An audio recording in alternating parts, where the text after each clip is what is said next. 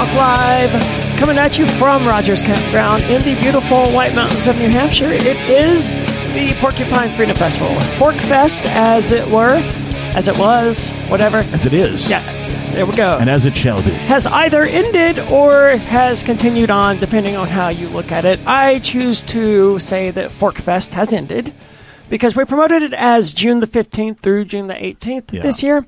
And now, of course, it is June the 19th. Incidentally, two years to the day that I got my dog, Azria. So that's Aw. happy. It's not happy birthday. Her birthday was two months ago, but Yeah, but happy birthday ish, Azria. Like, I mean, don't take this the wrong way, but I, I like your dog more than I like you. I understand. I mean, I like her more than I like me too. I mean, she's super friendly, and it, it's really easy to have her up here because she's a golden retriever. Yeah. It was a little sad earlier. She got attacked by another dog that wasn't uh-huh. on a leash, but it, there, there's been a long battle with getting her accustomed to other dogs. Yeah. She's so, been socializing around people since I got her. Yeah. Right. Like again, I got her exactly two years ago, and two years ago today was the Porcupine Freedom Festival. Yep. So as soon as I got her, she was loaded up in my car and we came to Porcfest.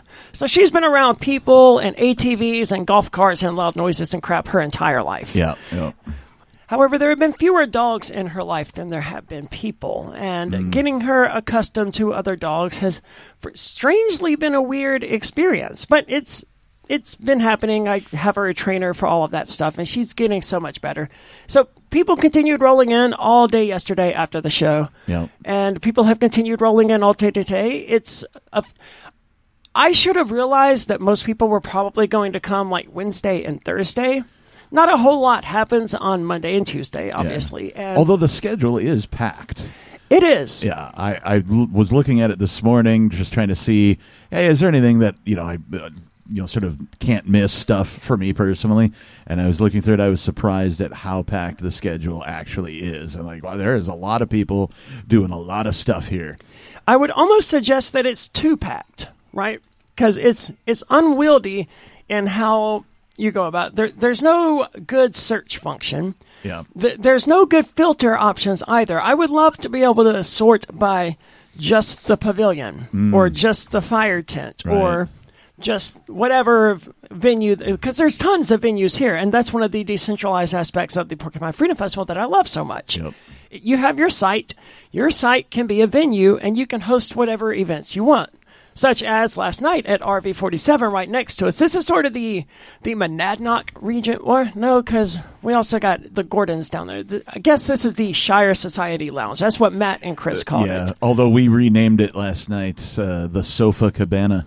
Okay, So somebody donated a sofa I saw that. I to, was. to the to the big tent, and so Who brought? Who the hell brought a sofa here? it was it was somebody who has one of the uh, the mobile homes here. okay. and they're like, "It's just been sitting on our porch. You know, you guys want to want to use it and then get rid of it when you're done or whatever." So, Oh, it- they we'll either, it a you problem. yeah, yeah, we'll either But- give it away or we'll burn it in a fire or something.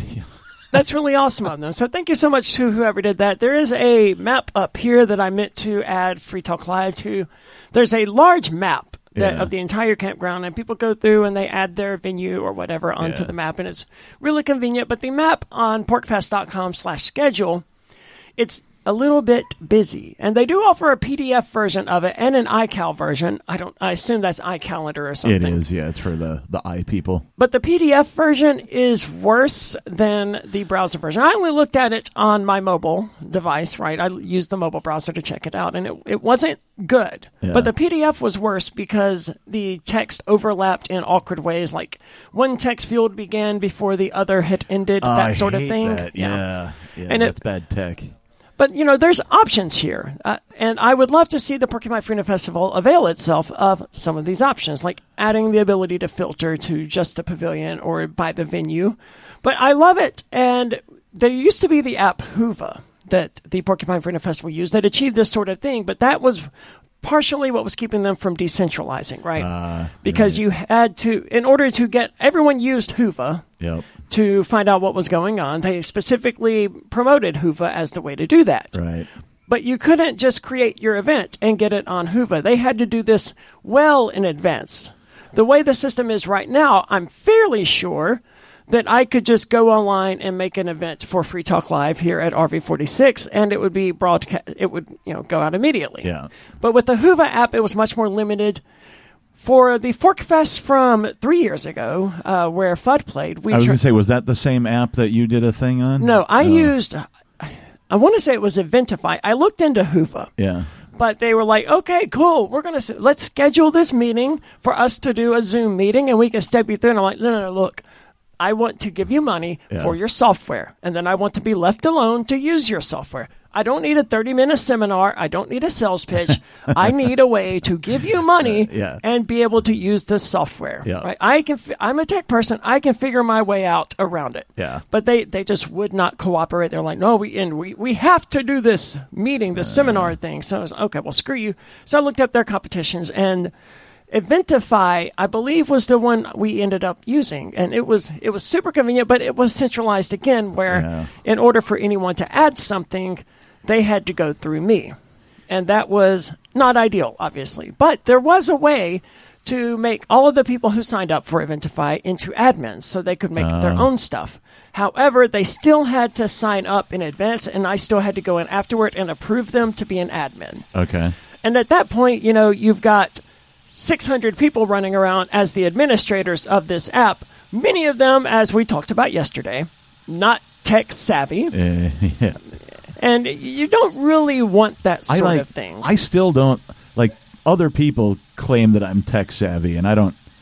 I mean, I have been involved in technology. I have done software QA. I, you know, I have some networking experience. I have some software experience, that kind of thing. So I guess I am, but like, I don't even really consider myself that tech savvy. Like I, I, I say all the time, uh, Free Talk Live, the wizardry uh, hierarchy goes like this: Ian, Aria, me, and then Mark. As far as like the first chair people. oh, Mark doesn't belong anywhere on that No, list. I, that's why he's I love the Mark to death, right? but like he, he- no. that's why he's at the bottom, right?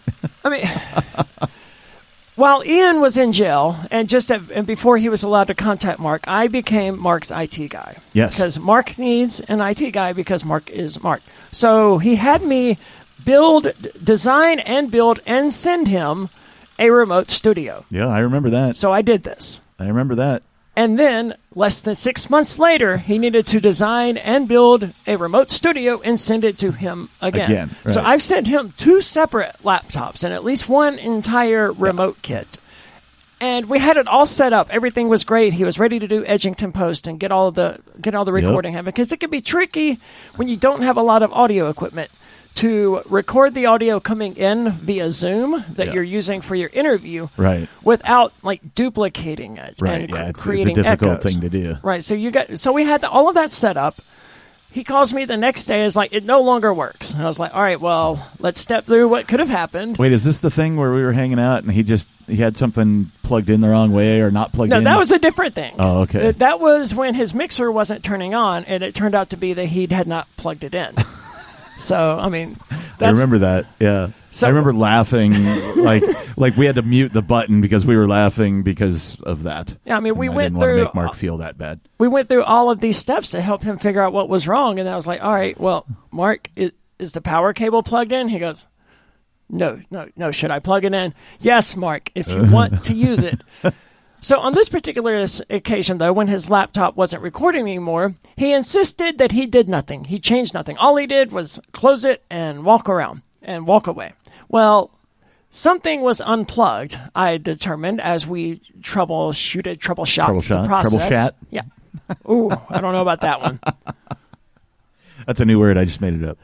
So we, uh, while troubleshooting it, it became apparent that something was unplugged. And was like I didn't unplug anything. So like, yes, it's that new Windows update that ejects all your USB devices, Uh, right? Yeah. But so yeah, on the list of tech people, he he's capable absolutely of doing the first chair. Yeah. Yeah. But I I don't even know about letting him push buttons sometimes, man. Although I have recently too, I was so surprised. Uh, I made the mistake uh, when Free Talk Live went to commercial of leaving the mics unmuted. so we were having this conversation. Now, none That of that goes out. be- None of that goes out to radio, but it still goes out to the the web stream. It used to go out on the radio as well. Yeah. And that it was a very big thing you had to mute. However, because we're now running the uh, the processing in house, Yep. it doesn't go out. But absolutely, especially in my early days of doing First Chair, right? I would forget to mute the microphones because for Call to Freedom, we didn't have to do that. Right, yeah. And that was what I had trained on because I was a host of Call to Freedom first. And like there were several times where after two minutes of commercials, the mics would turn back on, Yep. or the other way around, where after two minutes they would automatically cut off. Oh, okay, yeah, yeah. and that was style. for the long breaks. It was all very confusing, but you know, you forget to plug, you forget to mute the microphones, and a few minutes later, someone drops an f bomb or something. It just blasts out there on terrestrial radio. We did have someone do exactly that, but it wasn't during a commercial. Mm-hmm. It was actually Bonnie's sister, I think. Someone related to Bonnie had called into the show to talk about something. I don't remember now Yeah, what, yeah. right? Like as, as people do. And Bonnie had warned her, you know, this is an FCC. We are a radio show, and we are beholden to the FCC. Can't And- say the seven bad words. Right. And sure enough, just a few minutes into this conversation, she drops an F bomb. Uh. and this was when Ian was still in jail. It was after I had come over and redone the studio as best as I could, mm-hmm. but I had made a critical logic error. And because of that, the feed that we were sending out was in front of the dump button rather than behind it. Oopsie. Yeah, so when I hit to dump it, it did absolutely nothing. So that F bomb got delivered, and that sucked. I hope none of the radio stations got fined as a result of that, but because of that, I became aware of it, and I learned a little bit more about how all of the technology works, and I fixed it, and I tested it the next night with Westwood One, which Yeah. I should have done anyway, right? Yeah. But didn't. So that was a lot of fun. So, like, speaking of events, right, and festivals, and the Porcupine Freedom Festival, and all of these wondrous, magical things that I'm happy to be here for, and that you should come hang out with us for. Last night, it happened. The peak night of Fork Fest, and you debuted your EP I did. for the people who were It was here. a packed tent. It was. I came in and it was a lot of fun. I had to leave shortly after the songs like wrapped up because Yeah. I had, had to walk my dog and all Yeah, of that yeah. stuff. And I didn't time things properly. I saw you there. yeah, but I was there for that, and it, it was it was really good. I, I was very yeah, I was very impressed with it. The the sound, especially the the guitar sounded different to me than the tone that I remembered you playing with a few years ago. Uh-huh. Yeah. And I like the newer tone a lot better. Yeah, I. Uh, so to me, the guitar tone, uh, I, I'm happy with it, but it sounds like my living room because that's where I recorded the guitars at. Right, so uh, all rooms have a you know a unique character to them.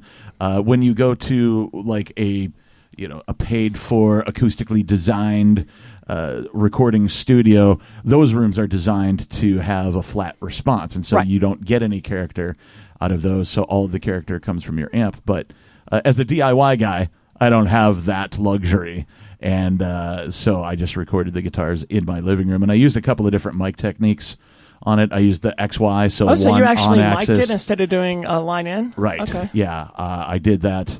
Uh, I did record one track of clean guitar for like reamp purposes, so I didn't have to like physically play the whole song again. Reamp, man, that's one of the best technologies out there. And for those who don't know, it allows you to just record the the raw input from the guitar, and Yep. it removes or it ignores all of the processing to it, and then you can go through afterward and add whatever processing you want.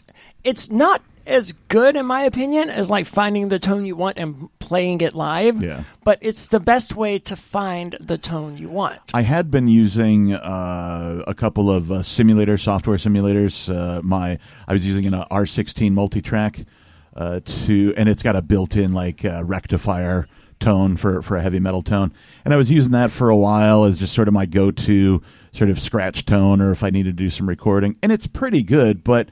I can tell that it's not a real tone. I can tell that it's a software driven tone, and I didn't want that on this particular record. So I did I did a, a couple of mic, different mic techniques. I used the XY technique uh, which is one microphone, what they call on axis, or pointed at the center of the cone, and one microphone off axis, which is pointed at where the uh, the the dome of the cone and the speaker cone meet. There's a seam right there, and if you point the second mic at that and the first mic at the center of the co- of the cone, uh, you can then pan them hard left and hard right, and then you get. Uh, you know, sort of a professional Sure. sounding tone. So I was able to use that and, and get a pretty good tone. I'm most happy actually with uh, the videos, the way they came out. Yeah, they were really awesome. I forgot to mention that it wasn't just a debut of the songs themselves, but there were actually music videos attached to them as well. And two of them were uh, lyric visualizers, which it, I, I wanted to say just visual lyric visualizers, but that makes it sound like you know it's not as cool as it could be. But it was it was really awesome. It showed the lyrics on the screen, which is super convenient. I love that sort of thing. Yeah. I love subtitles of all forms. Yeah. They just make my life easier. Yeah. Especially because some singers are just very difficult to understand. Yeah, I listen especially to, with metal, right? Yes, Like, I listen to a lot of like, death what is metal." he saying? I don't understand. and you do develop an ear toward understanding what these people are saying. Yeah. But it takes time, and some of them just aren't clear at all. They're not all Randy of Lamb of God, right? Where Right, You, yeah. you can clearly hear every word he says, and I don't know how he does it. Oh, he goes out of his way to enunciate. If you ever watch, uh, you know, any of the scenes where like they're recording and he's in the studio, you can see he's over enunciating everything. Like Okay. he goes out of his way because I think he's one of these people who also likes to be able to understand what singers are singing in metal. So he goes out of his way to make that happen for his own band, which is pretty cool. I finally saw them live last year at the Inkcarceration Festival. You've never Ohio. seen Lamb of God live? No. I'm not a big Lamb of God fan, right? Like I Neither am I, but like I, I've seen Lamb of God more often than any other metal band, and Really? I've never set out to see them. I've never been like, oh, great, Lamb of God's in town. Let me buy a ticket. No, it was That's how- always like, oh, Megadeth is in town, or Slayer's in town, or you know, some other band is GWAR is in town. Look who's opening. It's Lamb of God. Oh man, Right, Lamb of God was opening hate that for you even everybody for like a solid five years in a row. Yeah, I hate that you even mentioned GWAR, man, because they are playing in uh, Pennsylvania. At, no, it's Mansfield, Massachusetts. Yeah. Next month, and they are on tour with the Butcher Babies. Oh, The- right, And the Butcher Babies are my favorite band and have been for like the last two or three years. They are absolutely phenomenal. They they, they reckon I've been to enough of their shows where they like recognize me, and it's it's really fun. Their music is a lot of fun. I mean, People recognize you. You Yeah, seem know, so right? just not in Uh, the script. I'm so, yeah, just blend in wherever I go. But they they make really awesome music. They got an album coming out this year, and they are currently on tour with GWAR. Well, one of my friends, one one of my best friends, GWAR happens to be his favorite band, Mm. and Butcher Babies are my favorite band. So we were like, "Wow, amazing! Let us go see this concert." Because he and I also go to a lot of concerts together. But no, instead of going to see Butcher Babies, I get to go to prison which will make this the first year since I began listening to him that I did not see Butcher Babies live. Oh. And I generally see them like three or four times a year. Yeah. Right now they're in uh, Europe doing Three or their four tour, times though. a year. Uh-huh. They really are your favorite band. Well, they also, I mean, their tickets are twenty five bucks, right? They're, Oh wow, that's even more impressive. yeah, they're one of these. They're they're not a big name band. They are right. Like Yeah. a lot of people in the metal scene know who the Butcher Babies Sure, are, yeah. but they're it's you're not paying like Tool and Metallica prices to see them. Yeah. And that and they usually come to New Hampshire. Or they came to Manchester last year, or Ham, Ham what's it called? Hampton is where they uh, came. I don't remember, I but they weren't supposed to. remember, and yeah. it was like a last minute thing. They were like, "Hey, we're adding this show." I was like, "All right, I will also go to that show because it's an hour away from me, and the tickets are twenty bucks." yeah. So that's one of the things I love about the Butcher Babies. Last time I saw them, it was in New York. It was in Poughkeepsie. Yeah. And they were on tour with Lacuna Coil, which That's a good bill. it sort of, but I have a hard time having any respect for uh, Christina Scabbia. Okay. That's the singer for Lacuna Coil, and this is because she she knows that she's the star, and she doesn't help. She doesn't use the spotlight to shine any attention on the rest of her band. Yeah. And that to me is not okay. Like after they, another thing I really hate about shows is the encore. Can we stop this nonsense? stop playing the fake encore. Yeah, yeah. We know you're going to play another song. How how bad, how out of control is your ego Yeah. that you have to stop the concert and wait three or four minutes for everyone to cheer and tell you how wonderful you are before you come out and finish. Yeah, that's something I got tired of a long, t- even in the '90s, right? Even with like Megadeth and stuff like that, right? They they do the same thing. I, I saw Judas Priest; they did the same thing, and it's like, okay, like we know it's going to happen. You don't have to pretend, guys. No, it's a formality at this point. It's it's just ego stroking. I can't think of any other reason why it would continue. Yeah, And Lacuna Coil obviously did this, and I actually thought they were done because it had they had been playing a really long time at that point. But the crowd started uh, chanting not Lacuna Coil, but Christina, Christina, Christina, and she didn't come out and be like, "No, guys, cheer for Lacuna Coil" or anything like that. She just came out and and reveled, and I'm like, "Girl, you are one person, and there's like six people in your band, right. right?" Yeah, yeah.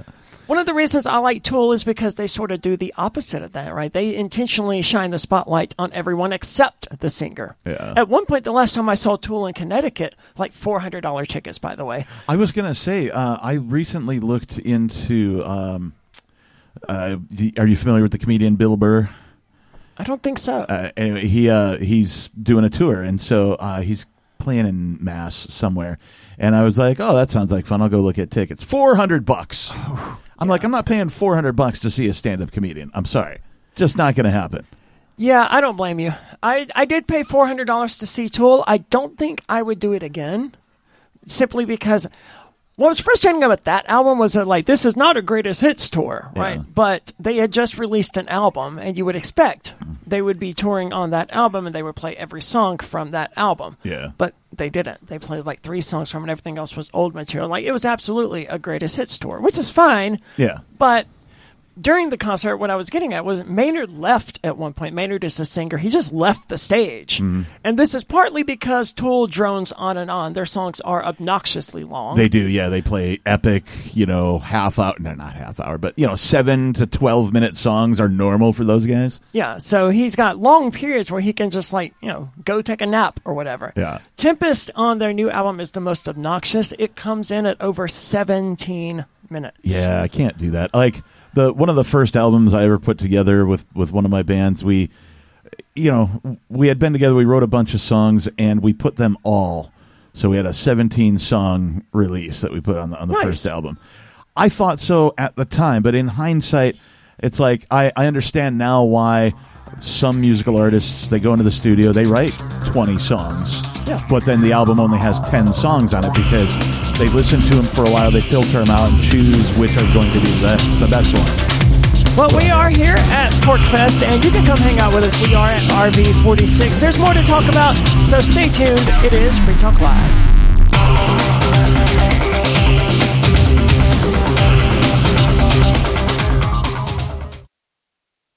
Free Talk Live is brought to you by Dash Digital Cash. Dash is the cryptocurrency designed to be used for spending. Rising fees have made Bitcoin useless for purchases, but Dash continues to have fees less than 1 cent per transaction and has implemented really cool features to ensure it's undefeated as the most useful cryptocurrency in the marketplace. From a technical standpoint, Dash transactions are irreversible and its network is protected from 51% attacks by their chain locks technology. There's no need to wait for a confirmation before considering a Dash transaction complete, so it's great for merchants. Dash is one of the oldest cryptocurrencies and is widely available on exchanges and in multi crypto wallets. It's easy to get and use Dash. Start by learning more at Dash.org. Big thanks to the Dash DAO for sending us 32 Dash per month to promote Dash on the air. Visit Dash.org to learn about Dash. Dash.org.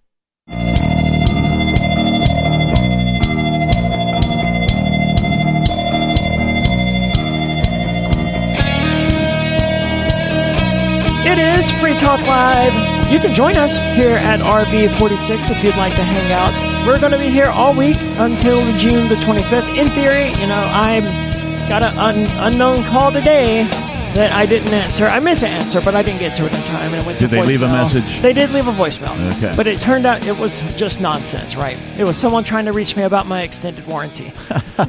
but, you know, we, We're still trying to reach you. I am expecting a call at some point this week from the U.S. Marshals Yeah. telling me what prison I will be doing my time in. And I wish there that seems so like unofficial to me. It seems so it does, doesn't it? so bizarre that their method of doing this would be to call me on the phone. it's like, oh, we're just gonna text you and just Yeah. let you know. I, I was like, you know, can they let you know instead? Because I don't want to talk to the U.S. Marshals. I said this to my attorney. It's like these are cops, and you're basically allowing me to talk to cops here. And I, I don't know about this. He's like, well, it's fine. They're not looking. They're they're not investigating but they're cops, and I don't talk to cops. But I have to talk to cops yeah. because they're going to be holding me in prison. And those soon. are like super cops too. yeah, they U.S. Marshal, like that's no joke. Yeah, they're That that ain't your typical town cop. they're No, some it- serious bastards. It was the U.S. Marshals that took me into custody on March the 16th of 2021. And, Oh, really? You know, it's they're they're not fun to deal with, right? No, I can imagine. I am expecting that call, and you know, it could be that I'm told I'm going to be serving my time in Texas or somewhere where I have the option of flying down there and starting my sentence in the correct prison, or checking myself in here and getting slowly bussed down there one day at a time. And Look, man, if if those are the options, I'm gonna be buying a plane ticket to Texas or whatever. Right. yeah, I don't yeah. blame you. Yeah. I, I would hate that because that oh, that would almost feel like starting my sentence early. But the alternative is to ride in a U.S. Marshals bus, presumably for I mean- twelve hours Nobody a day. wants that. No, no, no. Well, no one wants to be in their custody, right? well, no one wants to be in prison, I'm sure. But that's coming up, right? For now, it's Although that just might not be true because there are some people who uh, become institutionalized. Well, they can't uh, cope, like they can't No. handle themselves, and so these people find ways to reoffend to get sent back to prison to be taken care of. I know because they people can't who have done that with themselves. jail, but I don't know anyone who's ever done it with prison. Well, and I've heard of homeless people Yeah, Yeah. who, you know, if you don't have a place to stay, I'm sorry. three hots in a cot. yeah, New Hampshire, it's cold up here in the winter. Mm-hmm. So I mean, It it's is. better than freezing to death. And like you said, three hots in a cot. You get food. You get a. You get medical care. You get entertainment. Well, you know, I mean, technically, you Kind get of. medical care. It's more so than like I mean, if you're homeless and poor, right? You know, yeah. I guess that would be better than nothing. Well, I mean, hospitals can't turn you away. So if you're homeless and poor, just like go to the hospital, right? Yeah. okay. But anyway, we are here at the Porcupine Freedom Festival. Things are getting set up, and I'm not going to prison yet. So I'm here enjoying myself, and it's The going to sound of uh, sledgehammers hitting stakes permeates the the airwaves around us. The, That was an the actual smell of jackhammer, U-Hauls too. is is in the is in the air. Be. That was an actual jackhammer too. I ended up walking by this. Like With- they, they were banging stakes Yeah. into the ground, Mm, and I don't know why they needed a Hey, jackhammer to work achieve this. smarter, No not one- harder. You But know? no one else needed a jackhammer to get their things nailed down, Although right? it is nice to know that if we run into something here this week that we need a jackhammer for, why Yeah. There's one here. Yeah, I guess that's true. So I there's other stuff going on in Lancaster this week. Of course, the drag show that was going to be at the Lancaster Public Library was canceled and I actually need to check my phone at some point to see if the second drag queen ever got back in touch with me. I'm assuming not. Uh, one of them finally got back in touch with me like last week at some point after several days and she was like no i've already got something else scheduled for that day so okay but so the drag show was canceled and now we're just doing a little uh, tranny story hour on june the 22nd at 3 o'clock p.m here at the free talk live site Nice.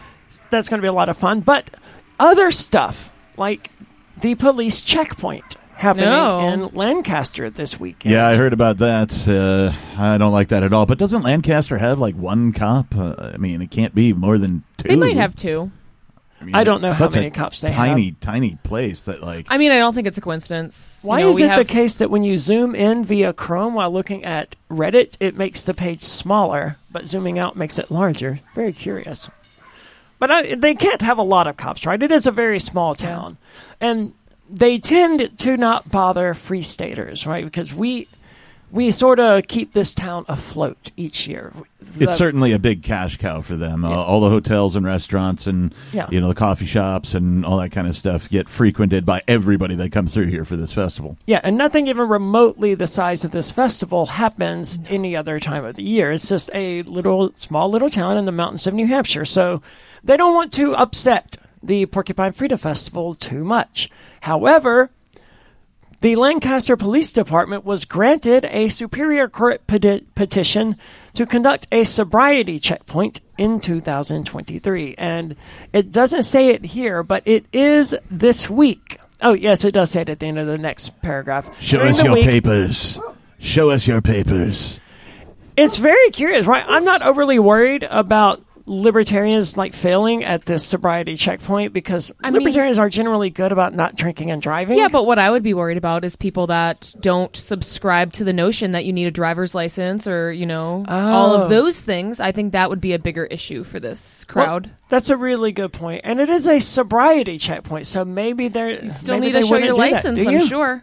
Oh, I'm sure you would still need to show like license and registration and mm. all those things, but I'm not positive because I've never gone through one of these checkpoints before. And whoever took the screenshot, people speaking of people not being tech savvy, whoever took their screenshot of this, it's someone took a picture of the letter, the press release, and then someone else screenshotted that and began sharing it. And their volume bar is in the way of a lot of the text. So I can't because you know, God forbid they screenshot it a second time without the volume. Look, when, sometimes when I screen screenshot things, I grab the volume bar too. So I do it again Yep. and don't get it. So you'll have to forgive me if I skip over a part of it because I literally can't read it because some boomer screenshotted it. A review of records from each department, along with a comprehensive review of the national sta- um, statistics, maybe through the National Highway Traffic Safety Administration. I feel safer already. Then this is a government bureaucracy I haven't even heard of at this point. There's you know the Department of Transportation, the Department of whatever. There's countless, and this is yet a new one: the National Highway Traffic Safety Administration. I why? How many? Of these governmental agencies are there over these stupid roads? bazillions. Like, I mean, I'm not even joking. There's so many. Like, you can't count them. And they all, like, at some point, they'll be like, well, we can't do this because we have to talk to this other organization that's kind of in charge of the same thing we are. It has shown the statistics that the use of alcohol by individuals who operate motor vehicles has resulted in an alarming number of deaths and personal injuries, personal injury accidents. You know, Here though, phrased here in. Lancaster, Yeah, New Hampshire, no. at this, you know what Uh. I mean? Like, I don't think there is a huge uptick of anything like that because of Porc Fest. You know what'd be No, fun to do not. is is take what you're reading and and replace uh, uh, everything with like uh, you know cops. Statistics have shown that having police is detrimental to your health because No police will shoot your dog. So I don't think. I mean, they, I believe they would uh, suggest that it's a coincidence that this is happening at the same time as the Porcupine Freedom yeah, Festival. I don't know. I wasn't born yesterday, and I don't believe it. That is not a coincidence. No. The numbers have been climbing over the last several years. Therefore, in an effort to maintain safe roads in the jurisdictions of Gorham, Northumberland, Lancaster, and Colebrook, the Lancaster Police Department will be conducting a, sob- ha, a sobriety checkpoints. Good job, guys. In the Lancaster area during the week of June the 18th, 2023. So there were a few years ago. There was a border patrol checkpoint Oh, yes. somewhere here in New Hampshire Right? Yeah. and we libertarians went and trolled them. I hope we find out where these sobriety checkpoints are so that we can, in fact, go and troll them. Like, because they can't do anything about Yeah. it if we just repeatedly keep driving through, right? Sure. Or, do, or you know, waving signs that say checkpoint ahead, or any of these Yeah. things that libertarians should be doing. But we have to find out when it's happening, and we have to be able, we have to be sober in order to go respond to it. And we are here at the Porcupine Freedom Festival. The chances of of be, of activists being sober past a certain point is very, very low. Yeah. I hope they do it in the morning. Yeah, I, I tend to think they would do it at like six at night, right? Or That would some, make some evening sense. time when people are most likely to have had a few drinks. We should put up a uh, like a like a police checkpoint in a and just only harass the police. Well, that's essentially a checkpoint what the, for the police. Yeah, That's Yeah. essentially what the gate up there is, right? Like yeah, cops that's don't true. tend to. That's true. So that sucks. The purpose of the sobriety checkpoint is to detect, apprehend, and ultimately deter the impaired driver. Well, if they're not wrecking and dying, why can't they drive? I realize Sarah from New Mexico is just her heart is breaking to hear me say that, but I doubt she listens to the show. she we know she doesn't. But if they can if they can drink and drive, I don't encourage it. And I think one should not do it, but if they're capable of doing it without wrecking, without harming anyone or their property, I don't see any reason they shouldn't be allowed to do that. As controversial as that statement is, there are degrees of sobriety and degrees of people being able to cope with their alcohol. Yeah, of course. And if you're completely inebriated, yeah, don't get behind the wheel and your friends should do their, you know, do their friendly duty to, you know, keep everybody safe and, you know, but Drinking and driving was why Christopher Cantwell was banned from the Porcupine Freedom Festival a number of years ago, and he remains banned since. Which, well, that that was the reason that was cited as why Yeah. they banned him. the official reason. He popped in like two years ago and took a picture with the sign that they hadn't taken down yet, and that that made the Porcupine Freedom Festival people really unhappy because you know he's a white supremacist. But that means that Christopher Cantwell came all the way up here to troll for a few hours. Anyway, he was banned from the Porcupine Freedom Festival for drinking and driving, and it appears to have been a lifetime ban, which might be a little excessive in my opinion. However, when we were talking about all of these controversies with Dennis Pratt on the show a number of weeks ago, he admitted that he's more interested in allowing people who can draw a crowd to speak at the pavilion. And Christopher Cantwell, of course, would absolutely draw a crowd. So we were talking about different people being, you know, status and whether or not we wanted them here. And Dennis pointed out that his primary motive was people who can draw a crowd. So, okay, Christopher Cantwell, he draws a crowd. If we can get him down here, would he be allowed to speak? And to his credit, Dennis said yes. So that I, I thought we had him in a gotcha, right? But Yeah, no, apparently he- not. He stood by what he was saying. So I- kudos to him for that. It, it seems anti or antithetical to a freedom festival to ban people. Absolutely, it does. It just I, I and I realize that there are people who you know might oh I don't know get under people's skin more than others or do things that other people's people might not approve of or might not like. But that's the whole point of this. The whole point of this is for freedom loving people to be able to get together and do whatever you want as long as you're not harming anyone or mm-hmm. taking their stuff. Well, I understand the need to ban people, right? As someone who, if someone is threatening aggression or has, or has been aggressive against someone, or there's reasonable belief that they will be aggressive, I understand banning people on that grounds. I would suggest that's probably the, the only justifiable grounds for banning someone from the festival. Yeah. Ian, of course, was banned for saying something controversial on Free Talk Live, but Ooh, what? Uh, an Right. activist saying something controversial on his own freaking radio show? Wow. I mean, we don't. We never say anything No, not at controversial all. on Free Talk Live. we definitely we totally have not- don't have a rainbow flag and a, a satanic flag over there. Yeah, no, Certainly not Those are- simultaneously. Those No, are definitely figments not. of people's imaginations, right? We've certainly never been kicked off entire radio stations for some of our positions that being controversial. Mm-hmm. Never happened. And we, we don't have a trans person causing a lot of controversy just by, literally just by being here. Just existing. Yeah. So no, we shy away from controversy, but that set the precedent. And since then, we've seen countless people being banned from the Porcupine Freedom Festival. Like, there's an actual list now of people banned from PorcFest. It's just it cra- it's crazy because it feels very hypocritical because yes, this is a freedom festival and like you mentioned, I agree with you. The only reason why someone should be banned is if they are threatening violence, already committed an act of violence or are a legitimate potential threat in some way. Trolling or saying something that somebody doesn't like Ooh. isn't grounds to ban someone This- in my opinion. This this gives me a, a, a thing to think about though, because if somebody is going to, oh, I don't know, run for an office, for example, perhaps even that of the president, right? Aren't they vicariously threatening us? Uh it feels like it. Right, so shouldn't they? Not be banned? necessarily, right? Shouldn't like RFK be banned? I mean, considering this is a libertarian festival, you think you wouldn't have statists that are running for, you know, presidential office speaking, but Well, Dennis specifically said he doesn't want to have a libertarian purity test as a requirement for speaking at the pavilion, and, Yeah. and I get that. Yeah, I get that. That that opens up the possibility for every libertarian to accuse Like- everyone else of not Yeah. being libertarian enough to here speak. You have to take this quiz if you want to come to our festival. And then you factor in the egos of people, people wanting to speak. They think they're bigger names than they are. Like the other night uh, on the show Footloose, argued that Free Talk, I mean, that uh, the Porcupine Freedom Festival should be paying him to speak at the pavilion. I'm like, who are you?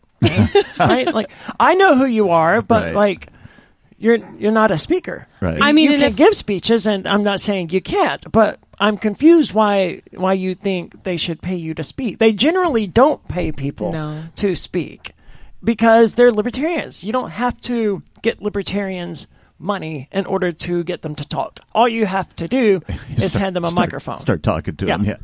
Libertarians can talk endlessly about these sorts of things. well, I mean, we literally do it, right? It's what we This do is what here we on do. the show. Yeah. Yep.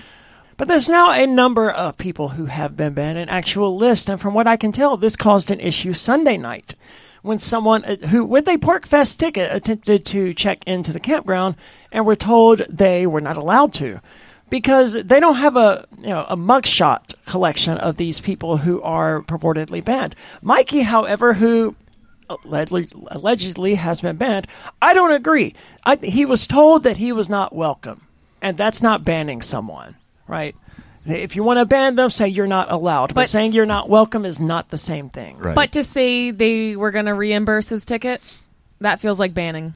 Well, That feels like you're definitely not welcome, and you know you, you got to go. or they're letting him in for free. Like Free Talk Live has gotten in here for free repeatedly. Where they, Oh, so maybe it was more like a compliment, like, "Oh, well, Right. now yo, we love you so much, you get a free ticket, free admission." that was sort of my issue Yeah, with that- all of this is that it's vague, and if you're going Yeah. to ban someone, you should tell them specifically and Yeah. explicitly that they are banned. You are not welcome is not the same thing. Refunding their ticket, not necessarily the same thing. There should be no ambiguity Mm-hmm. about what or why Yeah. when it comes to like banning people. Yeah. But the precedent was set with Ian, and back then the board, the Free State Project board, their, their highnesses had to actually vote on whether or not to ban someone. That's no longer the case now.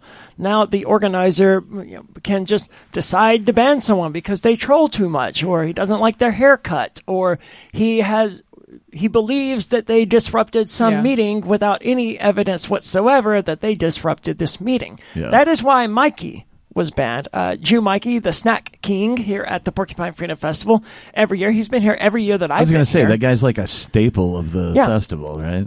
Uh, at one point, he was considering the possibility of trying to run the festival. And I don't think the Free State Project will ever give him the authority to do that. But he, he is interested and. He is very clear he loves Porcfest and cares about it. Yeah. And the suspicion was that he interrupted a Jitsi meeting that the Porcupine Freedom Festival was attempting to have because someone got into the meeting first. And the way Jitsi works is whoever is there first has control of the meeting. And they believed it was Mikey for whatever reason. Okay. They have no explanation of how Mikey got Yeah. the link beforehand Yeah, or no how, evidence or that how he actually Mikey- did it. Yeah. And absolutely no evidence. It's just a hunch. And, And- that's the justification for him being banned. I also want to say, even if he did, yeah, that wouldn't be a cool thing to do. But I also don't think that would be grounds to ban someone for hacking a meeting. Yeah, it's not a cool thing to do. And, you know, like we said, there isn't any legitimate evidence. So I thought it was an innocent until proven guilty thing. But apparently, you know, if you have a sneaking suspicion that somebody did something you don't like, Yeah. I guess it depends on some. I guess it depends really because if he did this at an in-person meeting, if he was that disruptive that they couldn't proceed as he was, uh, as he wasn't, but as whoever this was behaved during the digital meeting, I could understand why disrupting an in-person meeting would be cause for banning from the festival. Sure. So I, I don't know if that should be treated differently because it was digital or not, but it's it's a scary precedent for the organizer to just be able to say, I don't want them here. They're banned. Because he, as Dennis pointed out when he was on the show, there are people saying that Bonnie should be banned Yeah. from free, from um, the Porcupine Freedom Yeah. Festival for trolling Maj and saying that there are going to be drag queens Yeah, here. and I said that you know maybe we should ban Maj for literally threatening violence against people and saying he was going to roll up on anyone doing a drag queen story hour, and It- then there you does know, seem to be a bit of a double standard going on there, right? It does, The guy who actually threatened violence is still is gonna, getting special treatment. Yeah, but the you know this other guy who's a notorious troll yet a staple of the festival uh, gets the shaft. Yeah, it's it's unpleasant. Christopher Cantwell, of course, did used to be a libertarian, and he did come to the Porcupine Mike Freedom Festival for a number of years. He actually did DMT here, uh, among other things. Right? It's like it's a it's a libertarian festival. Yeah, There's all sorts of things going on, but he did DMT, and Christopher Cantwell, while on DMT here, had a bad trip. Oh, And it's almost like it's hard to have a bad trip on DMT, right? Yeah. It doesn't last very long, and you don't usually. I, obviously, it's possible because he had one, but I think it says a lot about a person. I was about to say that's kind of a red flag Right. in my opinion, but I'm not all knowing, so but just my you know, I've hunch. I've never done it, and I don't think I ever will. So I have no experience with that particular uh, form of intoxication. It's it's good. It's enjoyable. It's So- pleasant. So I guess just briefly to explain, you know, the experience, it typically lasts 10 minutes, but in your head it almost feels like, you know, a, a lot longer than that. Some people say it feels like and it depends on how far you go. Yeah, so some people say it feels like hours, anywhere from hours to years. And you kind of meet the fabrics of space and time and all of reality, and it's a very ego death feeling. Hmm. Well, psychedelics in general are really good for that. And that's one of the reasons I've always been a huge advocate of using shrooms and mm-hmm. LSD, especially shrooms. Yeah. Yeah. MDMA to deal with like anxiety and trauma and PTSD, that sort of things. MDMA is great for that, but depression, anxiety, ego, you want shrooms for that. So shrooms have also been used recently. Captain has a story about it. I, I was getting into this because Well, you brought up MDMA, and the story that I have is Right. about MDMA. right, that's intentional.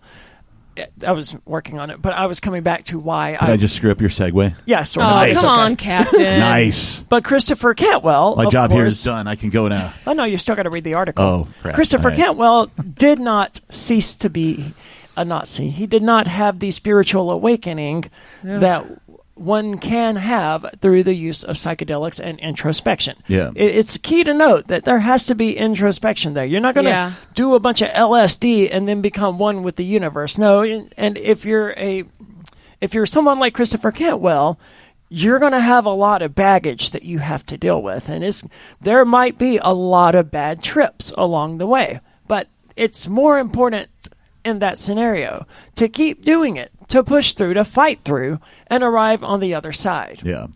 Now, obviously, that didn't happen with Christopher Cantwell. He ended up going full Nazi, getting uh, fired from Free Talk Live, getting banned from the Porcupine Freedom Festival.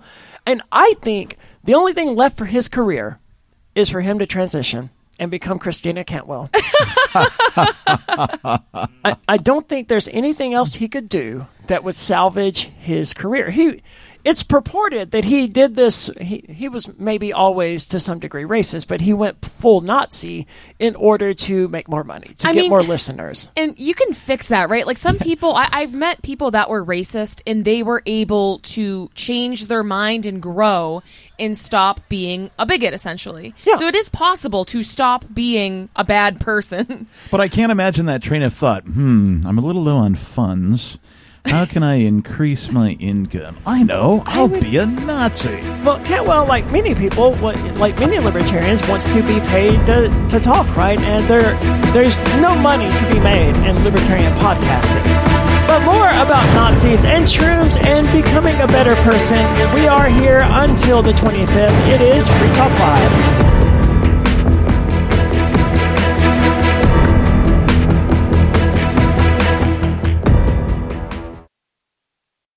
On Free Talk Live, we're bringing people to the ideas of liberty every day. From wrestling superstars like Glenn Jacobs you guys really are having an impact, I believe. Like I said, uh, a lot of where I am now is due to listening to Free Talk Live. You changed my mind on some very important issues years ago. To random people tuning in on the radio. I was kind of stuck in the left right paradigm. I heard your show by chance on a Saturday night. From there, I went on, joined the Free State Project, and become an amplifier. So, I mean, that's really the reason why I amp is uh, because I know that if it wasn't for you guys being on as many stations as you are, I never would have found the ideas of liberty. You can help more people hear the message of liberty by joining Free Talk Live's AMPS program on Patreon for as little as $5 a month. And you'll get access to special perks. Visit amps.freetalklive.com, amps.freetalklive.com.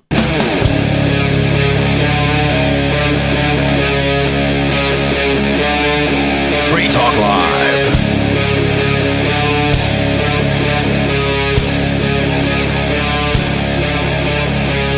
That's right. It is Free Talk Live at the start of hour two here at the Porcupine Freedom Festival in the beautiful White Mountains of New Hampshire. You can come hang out with us at RV46. We're going to be here all week with a number of things going on. It's always a good time here, and this year is shaping up to be just as good a time as any.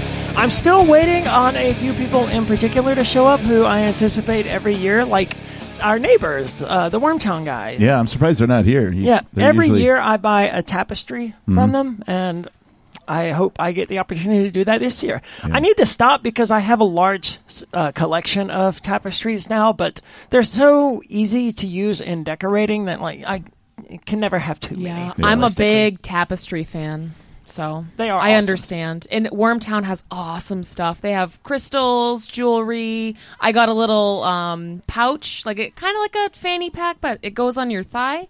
And I always have like doubling it as a like a holster, kind of. I bought a large hand carved wooden Buddha statue Ooh, nice. from them for like 170 bucks two or three years ago, and it's I don't remember what came of it. I think I gave it to Lumpy actually. Mm-hmm. Uh-huh.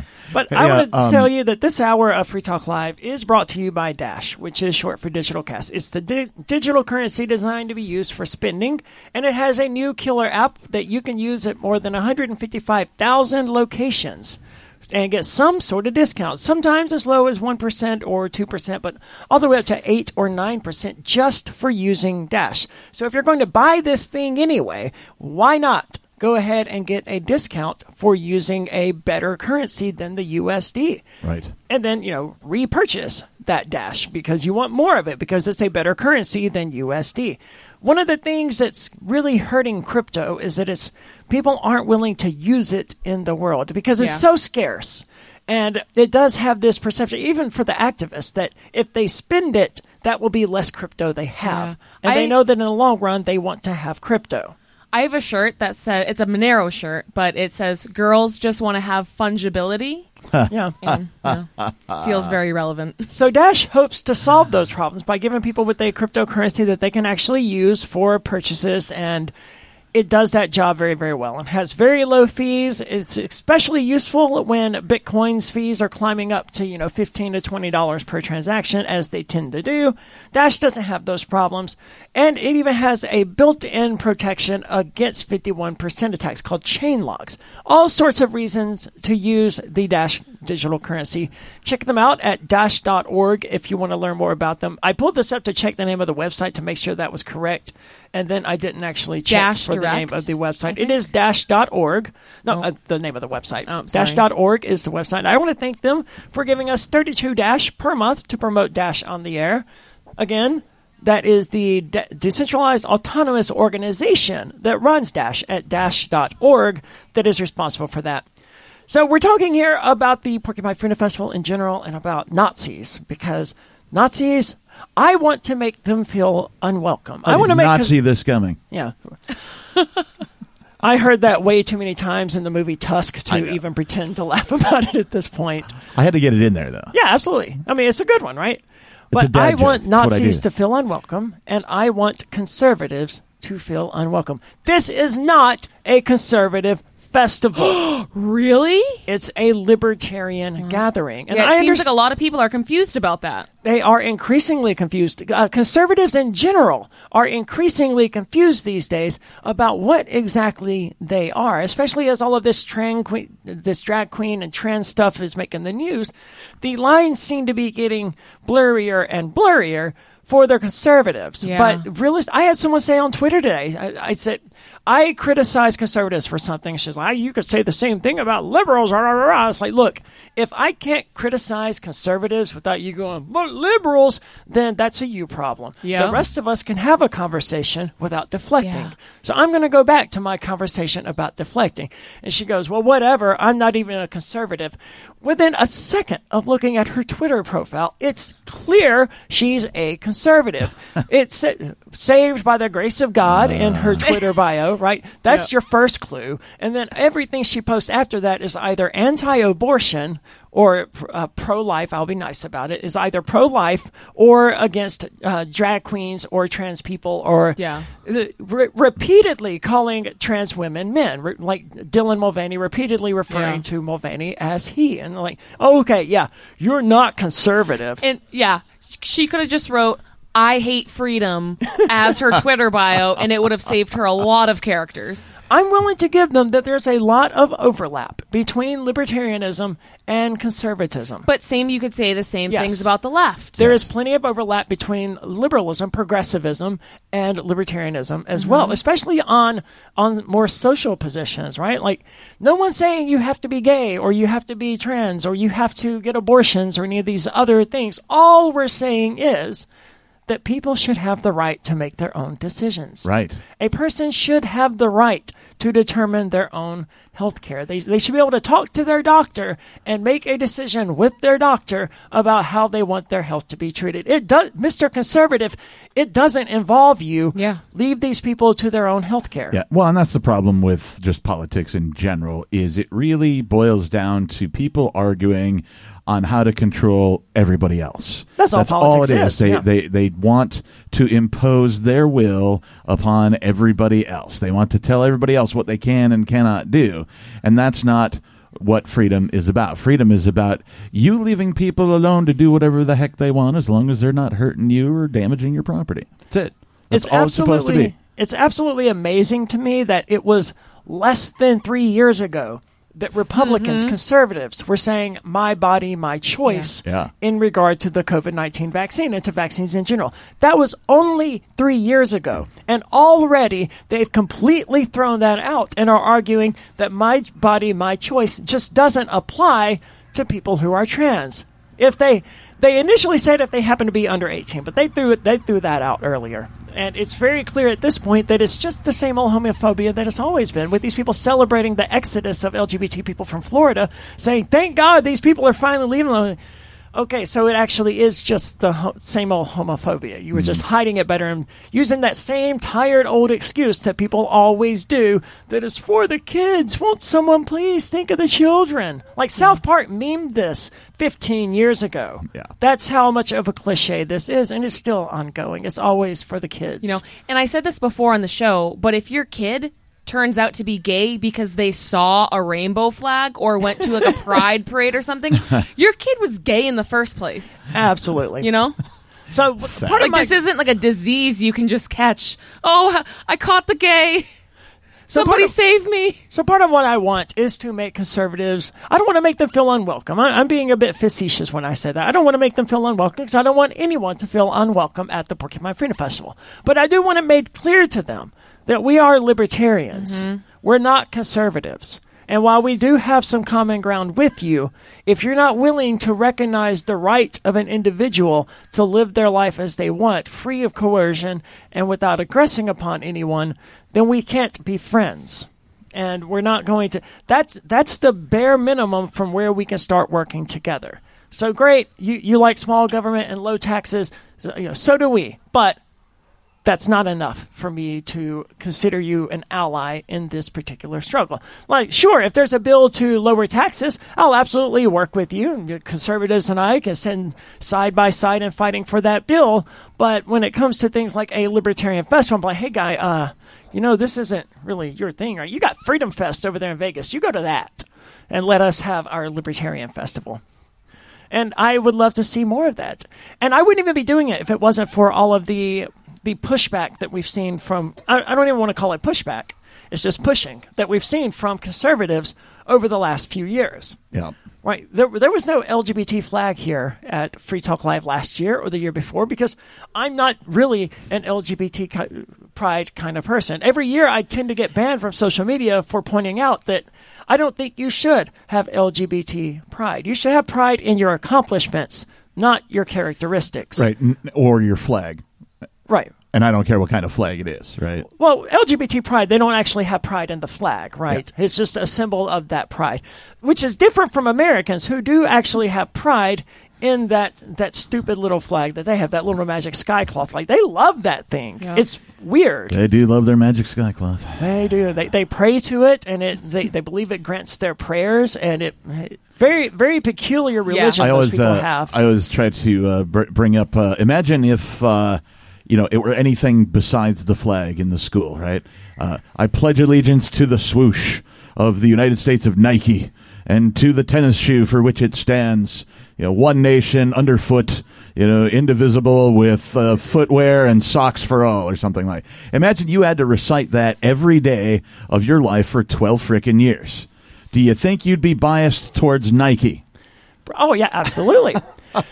Do you And- think that's a form of brainwashing? Yes, well, it is. So, speaking of grooming children, I mean, uh, is that not grooming? Well, Won't somebody you know, think of the children? It's not grooming when they do it. Feels right? uh, really cult like to me. But you know, I grew up in the deep South in Mississippi, where we were surrounded by you know actual hardcore Southern Baptists, the fire and brimstone kind of people, and they literally call it indoctrination. What they do to kids. Oh wow, they so they're just They- right they- out in the open about yeah, it. they straight up refer to it as Ah. indoctrination. Come they on, know Junior, what time for you doing. to go get your indoctrination. Get your shoes on. Get, Yeah. Grab your backpack. Time to go. to say nothing of the priests and the youth ministers. You gotta wonder why a 24 year old youth minister wants to hang out with the teens all day without other adults around. Like these things are very common, Yeah. especially in the Bible. But like the Catholics have their priests, and that's a problem. But the Southern Baptists, they have their youth ministers, and the same kind of crap happens, only they're doing it with 15 year old girls instead of, you know, 8 year old boys or whatever. None of it's good. And speaking of grooming, the entire uh, the entire society that we have here is built and it leans toward very clearly predisposing people to be cisgender and heterosexual. Yeah. And it's literally grooming. Like if a gay kiss in the movie Frozen or whatever is grooming and preparing people, then what about all of the movies like R- Beauty and the Beast? The entire Yeah. plot line oh, damsel in distress. is about a man kissing a woman. Yeah. Snow White. It's all about a man kissing a woman. Like so, if if this gay kiss is grooming kids and making them gay, then I think you have a lot ex- of explaining to do about all of these straight kisses in kids well, movies. you're missing the point, Aria. They're supposed to be straight. Well, That's that's the point. They they're okay Right, the with their exactly like they're okay with their kids. You know, they're they're okay with oh, borderline sexualizing children, where it's like, oh, look at little Timmy, he's going to be such a ladies' man. So that's okay. But you know, once it gets too gay, then there's a problem. Yeah, and it's it's sad that we're still fighting that particular battle. You know, thirty years after. Well, It's sad. I don't know It's after really what, sad. but yeah, it's sad, and it should already be behind us, and it's resurging lately, and that's why Mm-hmm. I'm pushing back with the LGBT flag and the Satanist flag here because. And this is the same reason I'm hoping, uh, hosting the uh, Trans Story Hour here Yeah. Thursday. These things were not at Porcfest last year, and I would not have done these things. But as conservatives try more and more to push me, I'm going to push back Good. and that's just the way I've always done things. When people when people spray painted my vehicle when I was running for sheriff and they spray painted the word fag on the side of it, I took that and tried making it into a new slogan, F American Greatness. And then I was going to have signs all around Cheshire County with that on them. Like, okay, you want to call me a fag? Fine. That stands for F American Greatness. I never got around to it. I did get the sign designed, but I never actually got them printed and stuff. So It's a good idea, though. yeah, that's what I prefer to do. When people give me ammunition, I'm going to use it against them. And that's why I wanted these drag queens from Lancaster here, right? Because their show got canceled by conservatives making threats at the public library. Oh, really? I didn't know about that Yes. part about it. And to their credit, the drag queens and White Mountains Pride did not want to cancel the show. They're like, look, we're not going to give in to these threats. We're, we're going to mm-hmm. carry on and do our thing. But the public library was like, no, we, we're going to cancel this. So I said, come to come to my events Thursday at 3 p.m. at Porcfest. I'll buy your tickets if you need tickets to get in and do this. I'll, yeah, absolutely. Get some drag queens here to actually do a full drag queen story hour. I don't care. But they neglected the opportunity. But that that would have been the ideal outcome of this is conservatives get their event canceled that there may have been, you know, three people at. All right. Well, here's Porcfest with 3,000 people. And now they're doing the show there. But that alas, that is not how things work. But Maj is still coming, which is I wi- I wish I had thought about doing it during his performance. That would be funny. But at the same time, I also don't want to be distracted, right? I, I don't want to. I want him to know that this is happening. I don't want it to be concurrent. And there's a chance that he missed the drag queen story hour because he made threats of violence. And I, I want to see how all of this is going to shake out. I don't think there will be any actual violence, obviously, but I, I want to, I want it all made very, very clear. And speaking of things being made clear, obviously, that's why I don't cancel people when they say Nazi things. That's why our Matrix server is generally full of racist trolls, bigots, and all of that kind of crap. It's because I want to know who the bigots are so Yeah. that I can choose to not endorse their bigotry by giving them money. That's the biggest reason for free speech. Yes. Right? Uh, free speech isn't there to protect popular speech. Popular speech is already popular, right? People are like, oh, yes, okay, that's fine. Right? It doesn't need to be protected. Doesn't need protection. What needs protection is the unpopular speech. And I can't believe the number of libertarians or supposed alleged libertarians who don't get that. Yeah. Liber- libertarians can be frustrating at times with some of these things, but to be fair, we also don't have to provide them with a platform. Like we, Yeah. we don't have to allow Nazis, or I don't think any of them are actual Nazis, but we don't have to allow racists to exist on our on our servers. We do because we believe in free speech, and this allows us to identify them and to avoid them. But if you shut down all of that free speech, then you're not getting rid of bigots and racists. No, all you're, just doing, forcing them underground. Yes, Yeah, which is way more dangerous. and at that point, you go and you buy something from them, and they're actually a bigot, and you don't know it, right? Yeah. I would rather them fly the KKK banner outside of their convenience store, so I know not to Yeah. go to that convenience store. I don't want them to have to hide it. If they're openly racist, make it known so I can avoid you. Well, and I was saying this before about how now this resurgence in people feeling comfortable to be openly homophobic. Yeah. There were so many people that I considered friends that I found out that they were saying some really messed up, sick things about, you know, people that are gay. Yeah. Or, you know, drag queens or whatever. And I had absolutely no clue that they felt that way. But now that it's, you know, a popular talking point amongst conservatives, they feel like they can can openly talk about this and I'm almost glad because you know maybe I don't want to hang out with you so much anymore if people are going to be op- like openly be bigots and Yeah. Yeah. and ha- harbor those like feelings of ill intent about other people. I just don't understand why people even care. That's a really good point because the drag queen story hour, the developments, the banning of drag queens, none of that made people anti-drag or anti-trans or anti- or homophobic. They were already that Right. way. It they just just weren't it. voicing Yeah. it. Yeah. And I want them to voice it. So, okay, you want to have your little homophobic state down there in Florida? Fine, I get it. I, don't want to go there. I don't want to go to Florida anyway. But you know, make it known so that we can exercise our right to avoid you. Mm-hmm. Otherwise, I'm giving money to a racist, and I don't like that. I don't support that. Same reason I don't go to Chick Fil A. I don't want to buy a hate chicken. I don't want Spicy chicken of hate? Yeah, right. I don't want it. I don't care how good it is. I can get a I can get a chicken. Plus, it's a chicken sandwich. I can get one from Wendy's, and is honestly, it's not going to be any better at Chick Fil A. I, I don't understand the appeal of Chick Fil A. Maybe it's because I don't Yeah, I- eat it.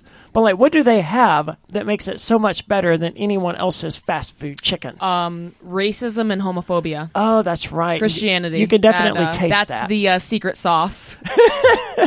Baby, you can't taste racism. But on the subject of racist, Captain, you have a story about someone doing shrooms, a Nazi or a white supremacist. I don't remember how they. A white characterized them. supremacist took MDMA for a study, Oh, not shrooms. Okay. and it snapped him out of his beliefs. Why Wow. am I doing this? So my question. That's question, awesome. my question, of course, is, uh, you know, can MDMA cure racism? Sounds like it. As if racism is a disease. Which, I mean- know, I don't know that it is. I, I could It at least feels like see it being a disease, right? I mean, it seems to infect It's people. like a mental illness. Yeah. You think you're better than someone because of your skin tone or whatever? Yeah, that's a mental Well, illness. And it cau- it definitely causes brain damage. It bleeds into other aspects of their lives, and all of these things are to be avoided. Uh, so, a leader in the U.S. white nationalist movement realized he wanted to change his extreme beliefs. What the hell does that mean? The white nationalist movement. Y- yeah, I, I don't First know. of all, there are several, and uh, none of them are like the white no, nationalist this is movement. the. yeah, I thought it was just a bunch of white guys taking a dump. yeah, and then they didn't even name the the organization, right? Are we talking about the KKK here? Uh, it just says a leader in the U.S. white nationalist movement realized he wanted to change his extreme beliefs. And this is important. This is actually an important point because I have watched Nazis fight themselves for the last seven years. It's it's all to do. It's the reason that Christopher Cantwell went to prison Yeah. was Nazi infighting. There is no the white nationalist movement. There's dozens, if not hundreds of them, and they're all busy fighting each other. And I'm okay with that. Yeah. Right. The the more effort they spend fighting each other, the less effort they spend actually perpetuating hatred in the world. This is why when the FBI got involved in Christopher Cantwell and they rest, arrested him, and I pointed out that he was a political prisoner, people called me a Nazi sympathizer. Oh, And like. I guess in literal terms, yes, I had sympathy for the Nazi who had been arrested as a political prisoner, but so did they, because the purported victim of this harassment was also a Nazi. Right. Right? This is two Nazis fighting each other. You can't take a side in this dispute without literally being a Nazi sympathizer. You're on one of these two sides, and you're sympathizing with one of them, right? Yep, yep. So I, I, my position was let them continue fighting each other, right? Let, Yeah. let them hash it out. Put it, give them a boxing ring or whatever, or just let them continue tearing their own movement apart. I feel the same way about government. Every now and again, one government agency will fight another government agency over something. Yeah. And I'm like, great, yes, please, just fight it out and you know, kill yourselves over it. Whatever you're going to do, leave the rest of us alone. That would be ideal, right? It's sort of like the same thing that should happen between Ukraine and Russia. Like put Putin and Zelensky in a boxing ring and Yes. let them just beat the hell out of each Yeah. other, and whichever one wins, wins, and no one has to die except unless one of them gets the crap beat out of them. But at least then they're consenting to it, Yeah, And- leave the rest of the world out of it. not dragging along millions of people for the ride. Yeah. So I'm a fan of allowing Nazis to fight one another, and it keeps them from being productive. So there's not one nationalist movement, white nationalist movement in the United States. There are dozens, if not hundreds, maybe even thousands, and they all hate each other. And this is a good thing. Just like libertarians, they're all not racist enough for each other, except libertarians aren't libertarian enough for each other. But these guys, you're not racist enough, or you're not a true. I'm an Nazi. equal opportunity hater. I, there's plenty of good reason to hate everybody on an individual basis. More about this story and how MDMA can make the world better coming up here from the Porcupine Freedom Festival. It is Free Talk Live.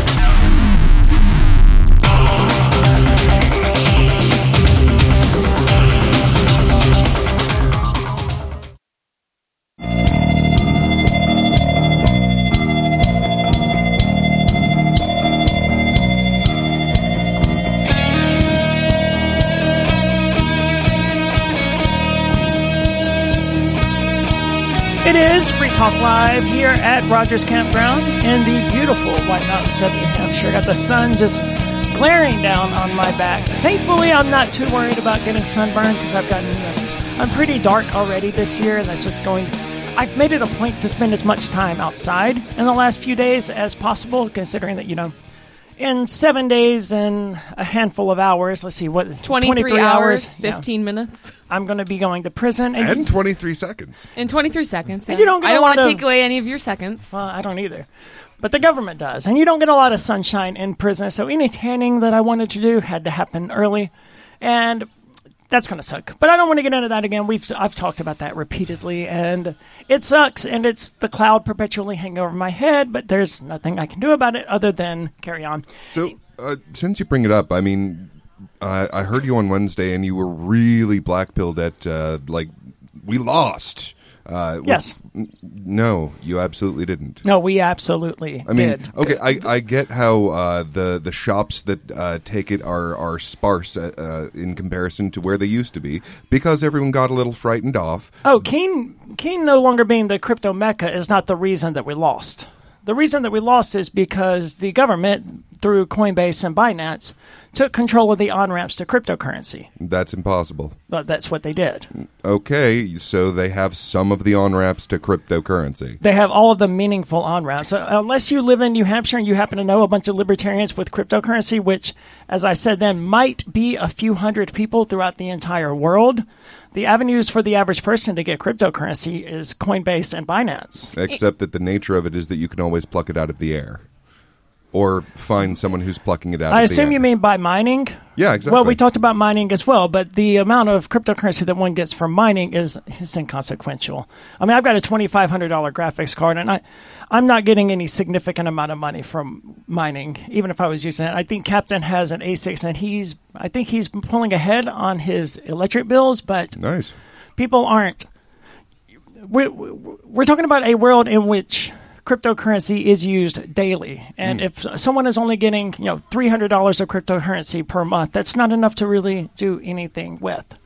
And I mean, sure, a person can mine Ravencoin or Monero or whatever and get trace amounts of cryptocurrency, but that's negligible compared to being able to just buy a thousand dollars worth of Monero from someone. Right, and and in order for it to function as money, it has to be hard to mine. But the point there is that it's available everywhere, so everyone's not too far from someone who can have this.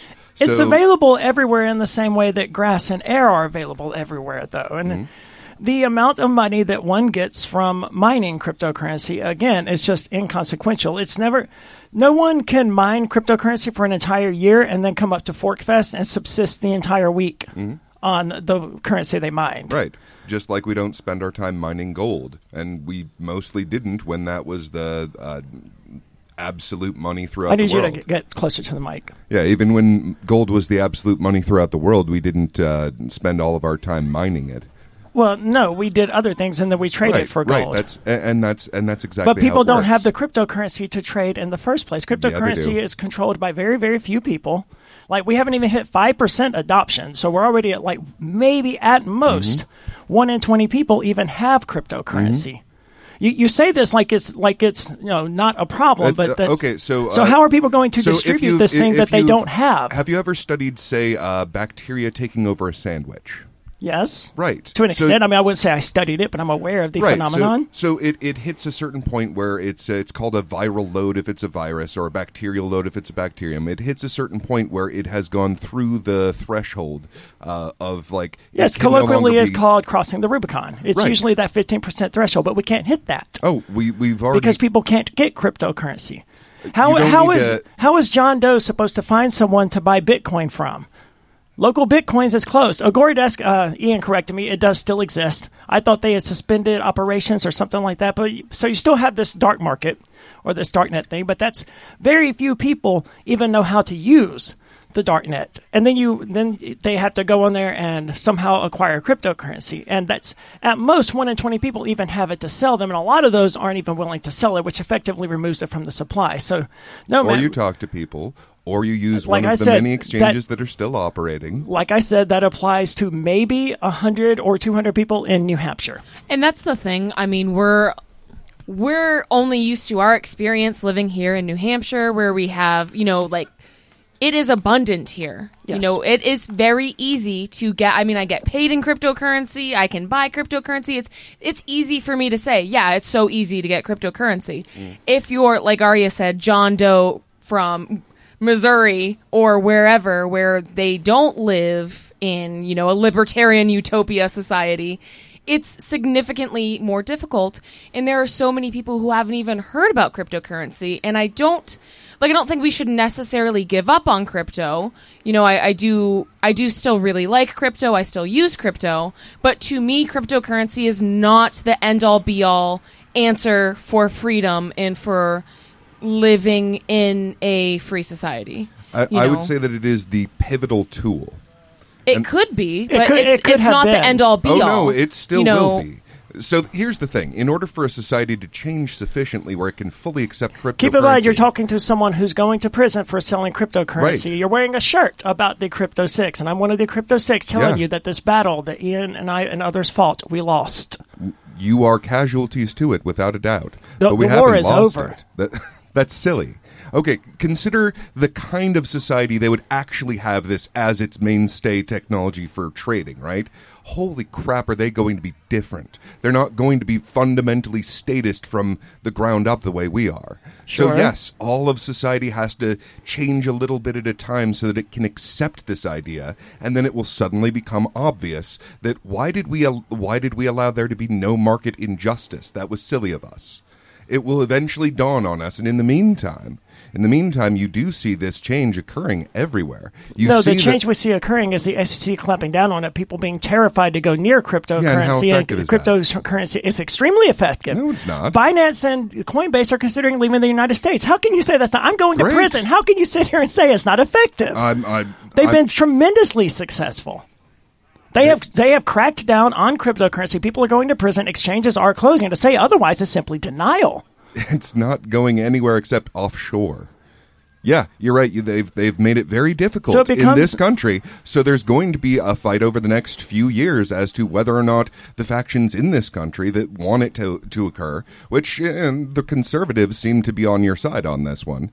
Uh, and as you pointed out, you'll work with them for for the things that you agree on. And unfortunately, they're the only ones that are fighting this battle right now, except for like one or two people on the left. But that battle is being fought right now as to whether or not uh, that will be accepted in America. And it's part It's of why I'm so over. I'm so I'm so much behind uh, secession because that's one of the only ways that we'll be certain to accept it in New Hampshire. Granted, I mean, magical things could happen, right? New Hampshire could secede, and that could remove the U.S. government and the SEC from the equation entirely. Something could happen that causes widespread mass adoption tomorrow for cryptocurrency. I can't predict the future, but barring some some magical, I, I keep using the word magical. I don't mean that in like a negative way. Well, negative it is way. magic internet money. Yeah, but barring some sort of amazing event that no one has foreseen, I don't see Like happens any every possible, Tuesday these days. No. Have you seen what's going on? We're on the brink of Have you nuclear seen war what's for going on in eternity. cryptocurrency? We're, we're discovering aliens and AI, and who knows what's going on. We're not things, talking and I any do agree with you. I mean, things are moving fast, just in general, um, and it's it's impossible to predict the future, right? So it does feel very bleak right now, um, but I mean, we never know what's going to happen. So I mean, the few people who have a community where they even can acquire cryptocurrency in any meaningful capacity, honestly, it's the libertarians in New Hampshire. Other people, and there may be 3,000 of those here this weekend. Otherwise, there may be 3,000 throughout the entire state. But regardless, two of the main people distributing cryptocurrency in that capacity, one of them is being sentenced in August, and one of them is going to prison as soon as this ends. This leaves people with the Bitcoin vending machines, many of which were closed, all of them which KYC, which means the government is getting their information about who is and isn't buying cryptocurrency, which is in effect Oh, yeah. the Yeah, government controlling the on ramps to cryptocurrency. Ah, that, The- that- those are two different things. no, th- that's the whole point. I, that's the war that I said we lost. And that, oh, so you uh, we lost the uh, the KYC war is what you're saying? we lost the ability to give people on ramps to cryptocurrency free of government coercion and government monitoring. That can't ever happen. That's literally They're, that's they the can word- be made that's more what. KYC but they is. They can be made more difficult, but they can't ever disappear. no. You can still mine it and you can still get it, and we said that on the show. It's crossed the Rubicon as far as that goes. It but those no are be in- inconsequential. Again, you can mine all year, and you're not going to get enough cryptocurrency to support yourself here at Forkfest. So I mean, it's it's ineffective. It's ineffective as a way of acquiring that actually depends. cryptocurrency. That depends on what your access to energy is. If you have a cheap access to energy somewhere in the world, then it's going to be worth your while to attach it to an ASIC. yeah, I- I mean, if you have a twenty-five thousand dollar ASIC and can mine Bitcoin, certainly there's still money to be made and in that's mining. the beauty of it is that it's uh, completely unpredictable where this currency is going to just Why- sprout up. I, I'm not going to factor into this the possibility of people who can drop thirty thousand dollars on a computer. They, they can solve their own problems. Okay, I'm well- concerned with the average person, and that was why I did what I did to get Well- cryptocurrency in the hands, literally in the hands of the average person. Well, prepare yourself because Without that, KYC, The people I'm preparing have- myself for prison because we lost this war. Those who have those kind of resources are now starting to lay them down on it. I mean, BlackRock just requested a, a spot F ETF for Bitcoin. Like the the, the fascist Big system is actually going to to hold on to Bitcoin and make it work. No, big money and has, then it will eat them. Yeah, It'll big be money's fantastic. Had, no, it won't. Big big money has had his hand in Bitcoin since uh, what are they called? Some some blockchain company that came about in like 2009, 2010. I wish I could remember the specifics right now. You can find it on YouTube. It's called "Who Killed Bitcoin" and it goes into the history of it. But basically, J.P. Morgan and the mega banks they they're the ones who killed Bitcoin, right? But Bitcoin is its own thing, right? I, I don't want to get too distracted and by it will be arguments of as Bitcoin perpetual maximalism. as cash. They can't get rid of cash, and they can't get rid of Bitcoin. I'm not And saying it's they're going the to get rid of it. of the usage. and I've never argued they were going to get rid. of That's literally not the discussion we're having. That's not the discussion I have. When I said we lost the war, I didn't say they killed crypto, did I? I said we lost the war, and by that I very clearly meant we no longer have a way of people acquiring cryptocurrency in any meaningful capacity without being KYC'd. And the moment they're KYC'd, Coinbase, Binance, Kraken, they're all giving that information to the IRS, to the federal Is government. Is that really true, though? Yes. we absolutely only- have ways. the it only just alternative- requires effort. The only alternative was local bitcoins. They've closed. There's Agora, Agora Desk, which apparently still opens, but I thought they were closed. So there's something going I mean, on with them. I could technically buy Bitcoin from or any f- sort of cryptocurrency from a number of people. I literally said a minute ago that this that the ability to do that applies to maybe a few hundred people in New Hampshire.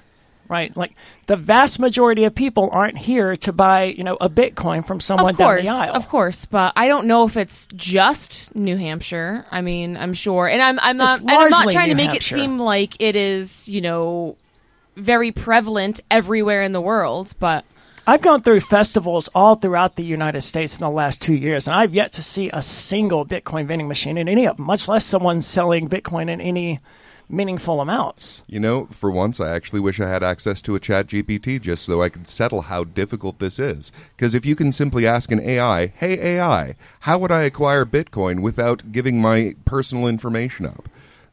Then it might You- be that easy. And if it doesn't know how to do it now, I mean, you can live in denial about it, but lo- local bitcoins was the avenue that people used to acquire Yeah. cryptocurrency to avoid KYC. Yeah, and they did Avenues this by, will by close and open. But they're not opening because people are terrified because they're sending people like me and Ian and Risen to prison.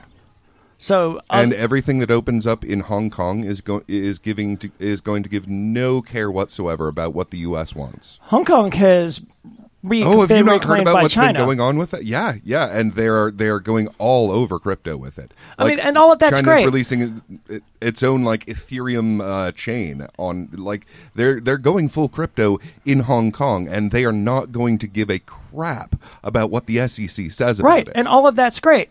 But I'm not doing a radio show for the freaking everyone. people in Hong Kong. I'm not fighting for cryptocurrency for the people in Hong Kong. I'm fighting for my brothers and sisters here in the United States that I interact with on a daily basis. Obviously, any cur- country throughout the world can become like El Salvador. You can probably buy Bitcoin in El Salvador, but we're not doing a radio show. Why? We're not Hmm. On focusing. We're not talking about El Salvador here. I very clearly mentioned the SEC and Binance and Coinbase, and these Hmm. are American companies and the American government. Mm-hmm. So How yes, lo- we could say, but the Russian government doesn't care what the SEC says. Okay, but that's irrelevant to the conversation about whether or not Americans can acquire cryptocurrency free of KYC. There are still cryptocurrency uh, uh, exchanges available. There to is still Americans. Agora Desk, and that's it. The thing that's a bitch is uh, swimming to Hong Kong with a twenty dollar bill in your teeth. also that's the hard part. I mean, even a raft, you're going to have a hard time with that. That's Yeah. true. But Yeah. it's important for us to you know, accurately, in my opinion, accurately assess the situation. And local bitcoins was the primary avenue for people outside of New Hampshire who didn't have access to a few hundred people who could sell Bitcoin or who could work for cryptocurrency. Again, that's limited largely to the people in New Hampshire. The average person out there in Mississippi, for cryptocurrency to work, for it to take off, for it to become the currency of the realm, people have to be able to get it. Well, Right. and there's a difference between taking losses and losing a war. And certainly, lo- local bitcoins was a huge loss. All no of the on ramps have been claimed at this point, except cryptocurrency mining and peer to peer in person transactions. The websites that facilitated peer to peer transactions have been gutted and killed, and the people performing those transactions are going to prison. I mean, you might be right, but truthfully, there are some things that only time will tell. I mean, we don't know No what's going to happen in a year. We don't know what's going to happen in five years or 10 years. So, And I don't want to be negative. You know, to me, this is the worst part of all of this. It's not that I'm going to prison. It's that I'm going to prison. And, and I knew this was the case, right? We all knew this was the case. This is why I did the video that I did, explaining to people exactly how to sell Absolutely. cryptocurrency, exactly mm-hmm. how to do it, because that's what we needed. It, it was effectively civil disobedience. And if you're the mm-hmm. one person doing civil disobedience, it doesn't work. We needed tens of thousands of people on local Bitcoins or creating competitors to local Bitcoins, buying and selling cryptocurrency to keep it decentralized, to keep it available to the masses without having to go through a mega corporation that has bent its knees to the U.S. government. Yeah. But we lost. We didn't get tens of thousands of people doing it. And Coinbase, Binance, Kraken, these mega exchanges, they do bend their knees to the U.S. government. Coinbase, in particular, has been begging the U.S. government to regulate it. And now, you know, of course, that's biting them in the rear, as one would expect it to do. But even if they weren't doing that, like Kraken is doing, they're KYCing people and they're giving that information over to the U.S. government mm-hmm. And that was that was specifically what peer-to-peer cryptocurrency sales were aiming to prevent. That was explicitly what And- Ian and I, well, I in particular, I can't speak for Ian, were fighting to prevent, and that was the war that we lost. and that's an important aspect of crypto is the privacy aspect of it. You know, the Right. the ability to yeah, you can do that with cash, whatever. But nowadays, it, it gets really difficult to be able to anonymously purchase things. Not necessarily, oh, I'm breaking the law, so I need to, you know, do this anonymously. No, it's my privacy. It's my right to be Right. able to, you know, do whatever I want as long as I'm not harming somebody. And why do do the feds need to be in my business all the time? And that was something that you know certain cryptocurrencies, certainly not Bitcoin, but things like Monero and other privacy coins, that was part of a solution. I use the analogy of having sex, right? No one, almost no one keeps their bedroom w- curtains wide open when they have sex, and it's not because they're hmm. doing anything illegal or anything shady. It's because they rightfully want their privacy while Yeah. they mm-hmm. engage in their own business. Yeah. and that's the same reason why people want financial privacy through cryptocurrency or through gold and silver, but short of Monero and like Zcash and Horizen and some other like uh, privacy specific cryptocurrencies, Bitcoin in particular, right? You have more anonymous using more anonymity using the USD than you Yeah. do using Bitcoin. Absolutely. And that wouldn't necessarily be true if people could get Bitcoin from someone in a decentralized peer to peer way. But now they can trace that Bitcoin all the way back to whoever bought it, from Coinbase, and they can say, ban this wallet address, don't ever, or this set of HD addresses, and don't ever send cryptocurrency to them again. They can blacklist countless IP addresses and keep people from being able to use those or just shutting them out of cryptocurrency entirely. We saw this with Ethereum, where the Biden administration decided that because people had used some Ethereum mixer to to clean money that was traded to North Korea, anyone who had sent funds through that mixer, their wallets were blacklisted. And that's probably a lot of people. Right, which meant that any cryptocurrency you had that, uh, let's say you had 10 Bitcoin and one of them went through this mixer, but all 10 of your Bitcoin is in the same wallet. That 10 Bitcoin just got completely blacklisted. Oh gosh. And that that's a different problem. And the on ramps of cryptocurrency is unrelated to that, obviously. That's just a matter of them having I- wallet addresses and being able to flag them and blacklist them. But it is kind of related to the on ramps as well, because if so Coinbase blacklists these IP addresses. Binance blacklists them because the government told them to, and they bend their knee to the U.S. government, so they can do that. However, if peer-to-peer currency transactions still existed, you could still find someone out on you know the Tor network or on local bitcoins who would be willing to buy those quote contaminated or blacklisted cryptocurrencies. Using your uh, crypto wallet properly uh, is some defense against that syndrome because if you just remember one QR code and you keep sending every transaction to the same QR code like mm-hmm. you do if you've got a sign up on the wall, or you likely do, then every Bitcoin that's sent to that address goes to the same place. Right. But there's no way for an outside person to know if you generate then a second QR code. There's no way for an app for a for a third party to know that that new QR code goes to the same wallet. Right. Even though it opens to the same private key, they don't have the private key to find that out. So that's an important part of defending yourself Is to Um, use new wallets. is to use new wallets and uh, and also to just obfuscate uh, Well- as much as you can. And, and part of the technology that I think you're overlooking is that yeah, there uh, the dominant portion of the on ramps are currently know your customer, no doubt. But every single one of those on ramps is also an off ramp to know your customer. Everyone who gets Bitcoin from you know BlackRock's uh, ugly cousin or whoever, In- uh, in theory, who- yeah. who scanned your eyeballs and currently has one of your testicles in a jar for safekeeping. Like, okay, everyone who gets them that terrible way or whatever can also then sell them. In theory. For for gold, for money, Yeah. for goods and services. Right. And I understand that. And that's true in theory. However, in practice, the U.S. government is literally putting people in prison for selling that currency to other parties. They're calling it money transmission and they're putting people in prison for it. Well, you just need a license, right? Well, they're not going to give a license to the average Joe, right? And they're just not going to. That, that's And unrealistic. uh, yep, they are protecting their dollar with uh, uh, absolutely unreasonable force, no doubt. Right, so But in theory, there, you know, any of those people could sell dollars that we trade for. They've also told us what we have to do in order not to be a money transmitter, which is to sell at spot for a particular exchange. I don't know what exchange that is, but it's Oh, only if you're selling it supposedly at a profit that you uh, that you become a money transmitter. If you don't charge a fee, you don't. Now, what I don't know is can you charge a delivery fee? Like, yeah, okay. Well, you have you traded this many Bitcoin for dollars, and you Oh now have no. six hundred dollars They won't let on you. on your account. I don't know why you'd want to even uh, try to play the game like that anyway, right? They're- They're going to say, Yeah, well, this is answer is money no. transmission, you're going to prison. Like, Yeah. That's what they do. Yeah. Well, they they might. My understanding I- is it's I- not money transmission if you don't charge a fee. You are Of probably course, right, Then and again, they will probably put you in jail anyway.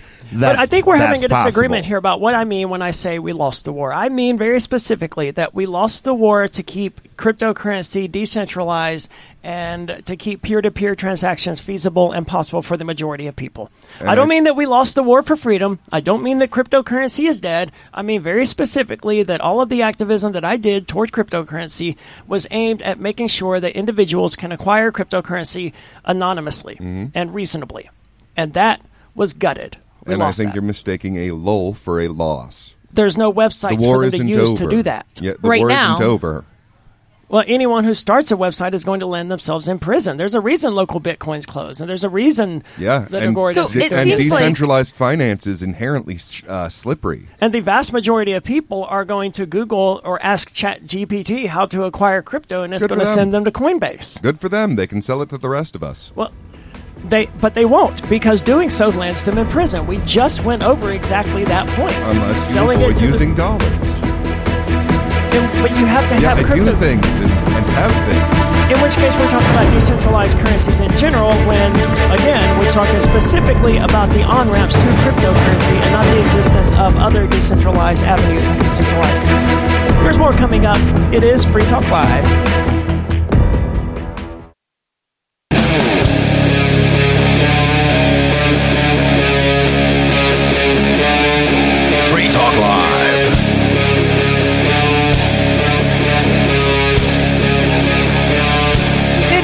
Talk Live, and you can join us here at the Rogers Campground in the beautiful White Mountains of New Hampshire. I want to tell you about the AMPS program. You can find it at amps.freetalklive.com. Stands for Advertise, Market, and Pro- Advertise, Market, Promote, and Support.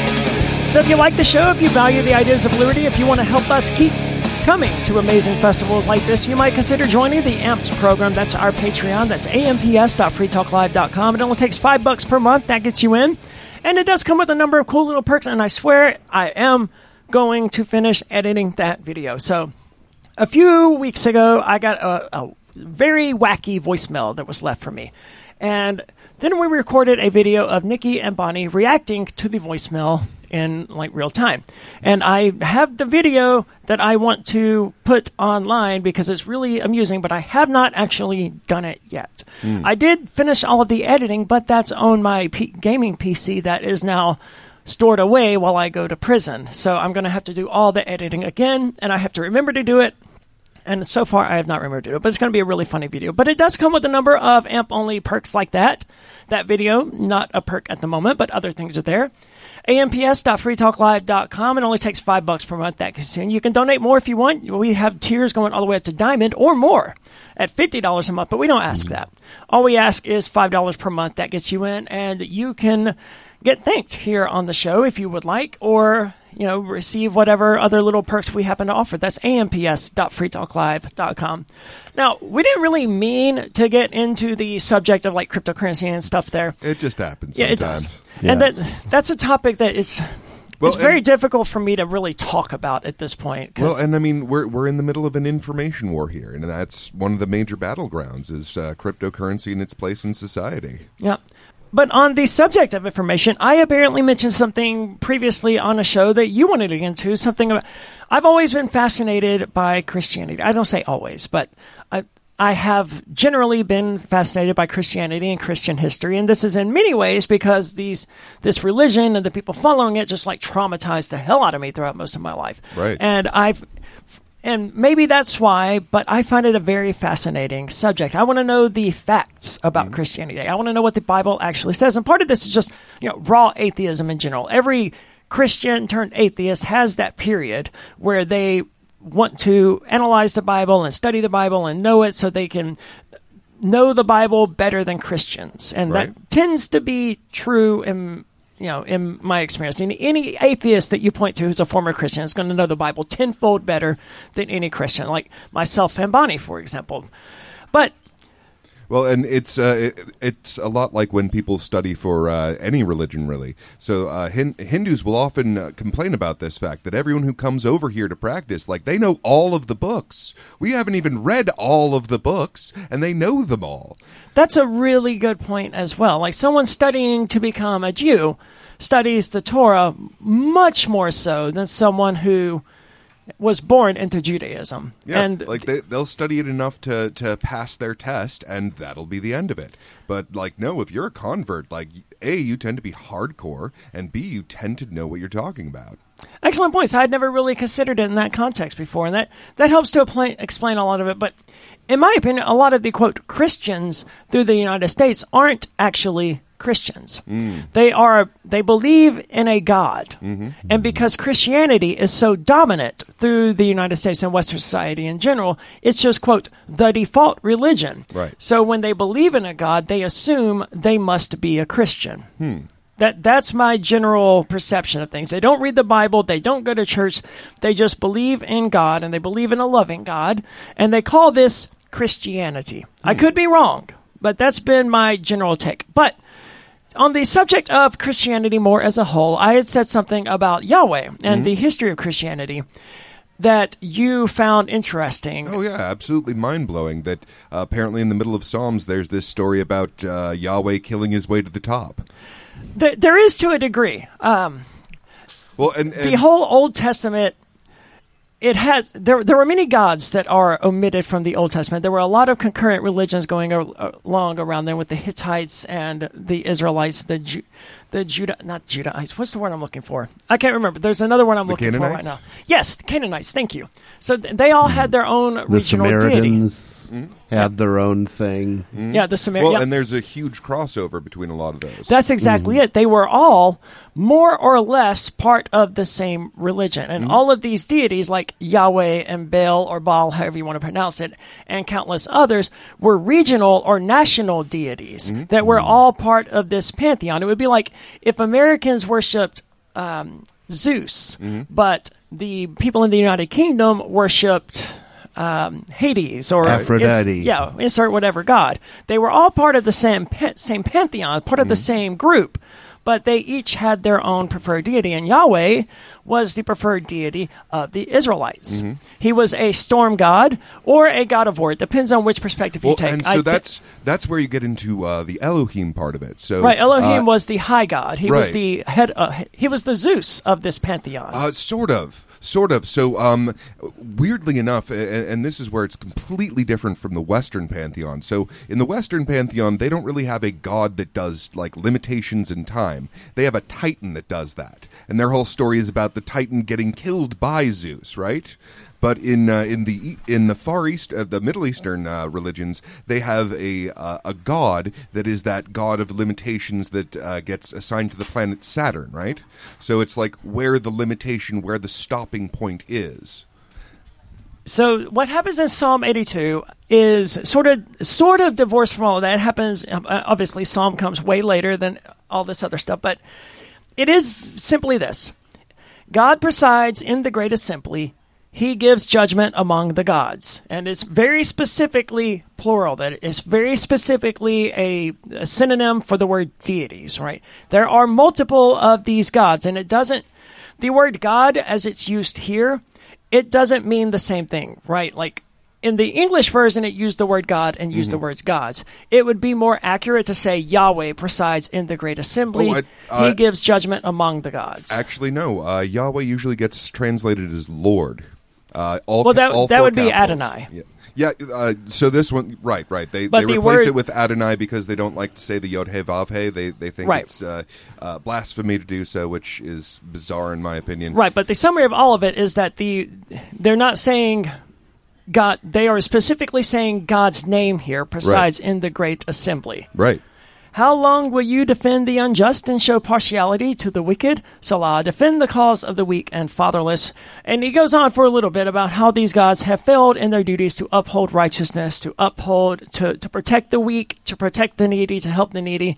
They know nothing. They understand nothing. Yahweh here is criticizing the other lands. He's criticizing Baal, the god of the Canaanites, and the hmm. gods of the Sumerians, saying, "Look, you're the regional gods of these places, and you failed. You have you have not lived up to your expectations." And then I said, "You are gods. You are all sons of the Most High." And that's there in Psalm 82, verse six. You are gods. You are all sons of the Most High. And Most High, obviously, is Elohim. That's the quote father of the gods. It's Yahweh's father. Yahweh also had a mother called Asherah, and in the in the texts and uh, in the history and the religious histories, Yahweh then I'm, I'm getting ahead of myself. He then kills the other gods, or it's it's unclear if he kills them, but they get cursed with im, with mortality, mm. and that's what ha- is happening here in Psalm 82. I he hate says, it when that happens. he says, But you will die like mere men, you will fall like every other ruler. So Yahweh there, for whatever reason, has the power, is cursing the other gods, Baal, and uh, Baal's the only one I can think of, and the Canaanites gods with being mortals. Take So- that, Hadad. Yes. He's saying you will die just you are gods, but you will die here like men. You will fall like every other ruler. Rise up, O God, judge the earth, for all the nations are your inheritance. And again, right there, it would have said Yahweh or um, Adonai, rise up, Adonai, judge the earth, which basically means Lord would have been better there than God, but I'm not the one who translated this. Yeah, th- this is amazing. Just in like how differently a person can read a text. Like now that that uh, uh, that that story of this is pointed out, it's very obvious. It is. And But I didn't you- have this context. Right. I- i- If you read it just with the, the standard Christian interpretation of the Bible, it tells a very, very different story. And you just take that information and you fit it into the mold of the, the uh, Christian world you, view that you've gotten rather than having these different perspectives on it. But This- it makes things make more sense too, because the first commandment is "Thou shalt have no other god before me." So it's like, Yep. does that There have to be imply other the ones. existence of other gods, or Yeah. does that mean you can't make up characters Well, and other- make Imply, gods? hell, it, it, it downright tells you there are other gods. Now don't Yeah. put them in front of me. Yeah, it says that here in Psalm 82 explicitly. I mean, this is God sitting in some And sort of, course. or this is Adonai, hmm? the J- the Christian God Yahweh, whatever you want to call him, sitting at this sort of council of the gods, hmm? holding them to account, judging them, saying, "Look, you failed. You suck at being gods, so you're mortal now." And it's unclear what really happened after this. I'm sure there's texts and stuff that I'm just not familiar with, but as I understand it, according to the different sources, you're not going to find this spelled out specifically in the Bible, like. This is as clear as the Bible gets about there being other gods and God being a lesser God in this pantheon. But th- these tales are out there and they are part of the Bible. They're just not usually this clear. But Yahweh then goes on to either kill the other gods or and, becomes Elohim. He becomes the high God, the, the most high, and marries his mother, which is uh, Asherah. Okay, that's that's that that one I've never heard of either. there is a the diff- Most High God. I partied with him. There's another one where he marries Asherah. there is a different be, before Asherah. So Asherah is said to be married to Elo, Elohim, right? The the high god. Asherah is the high goddess, so to speak.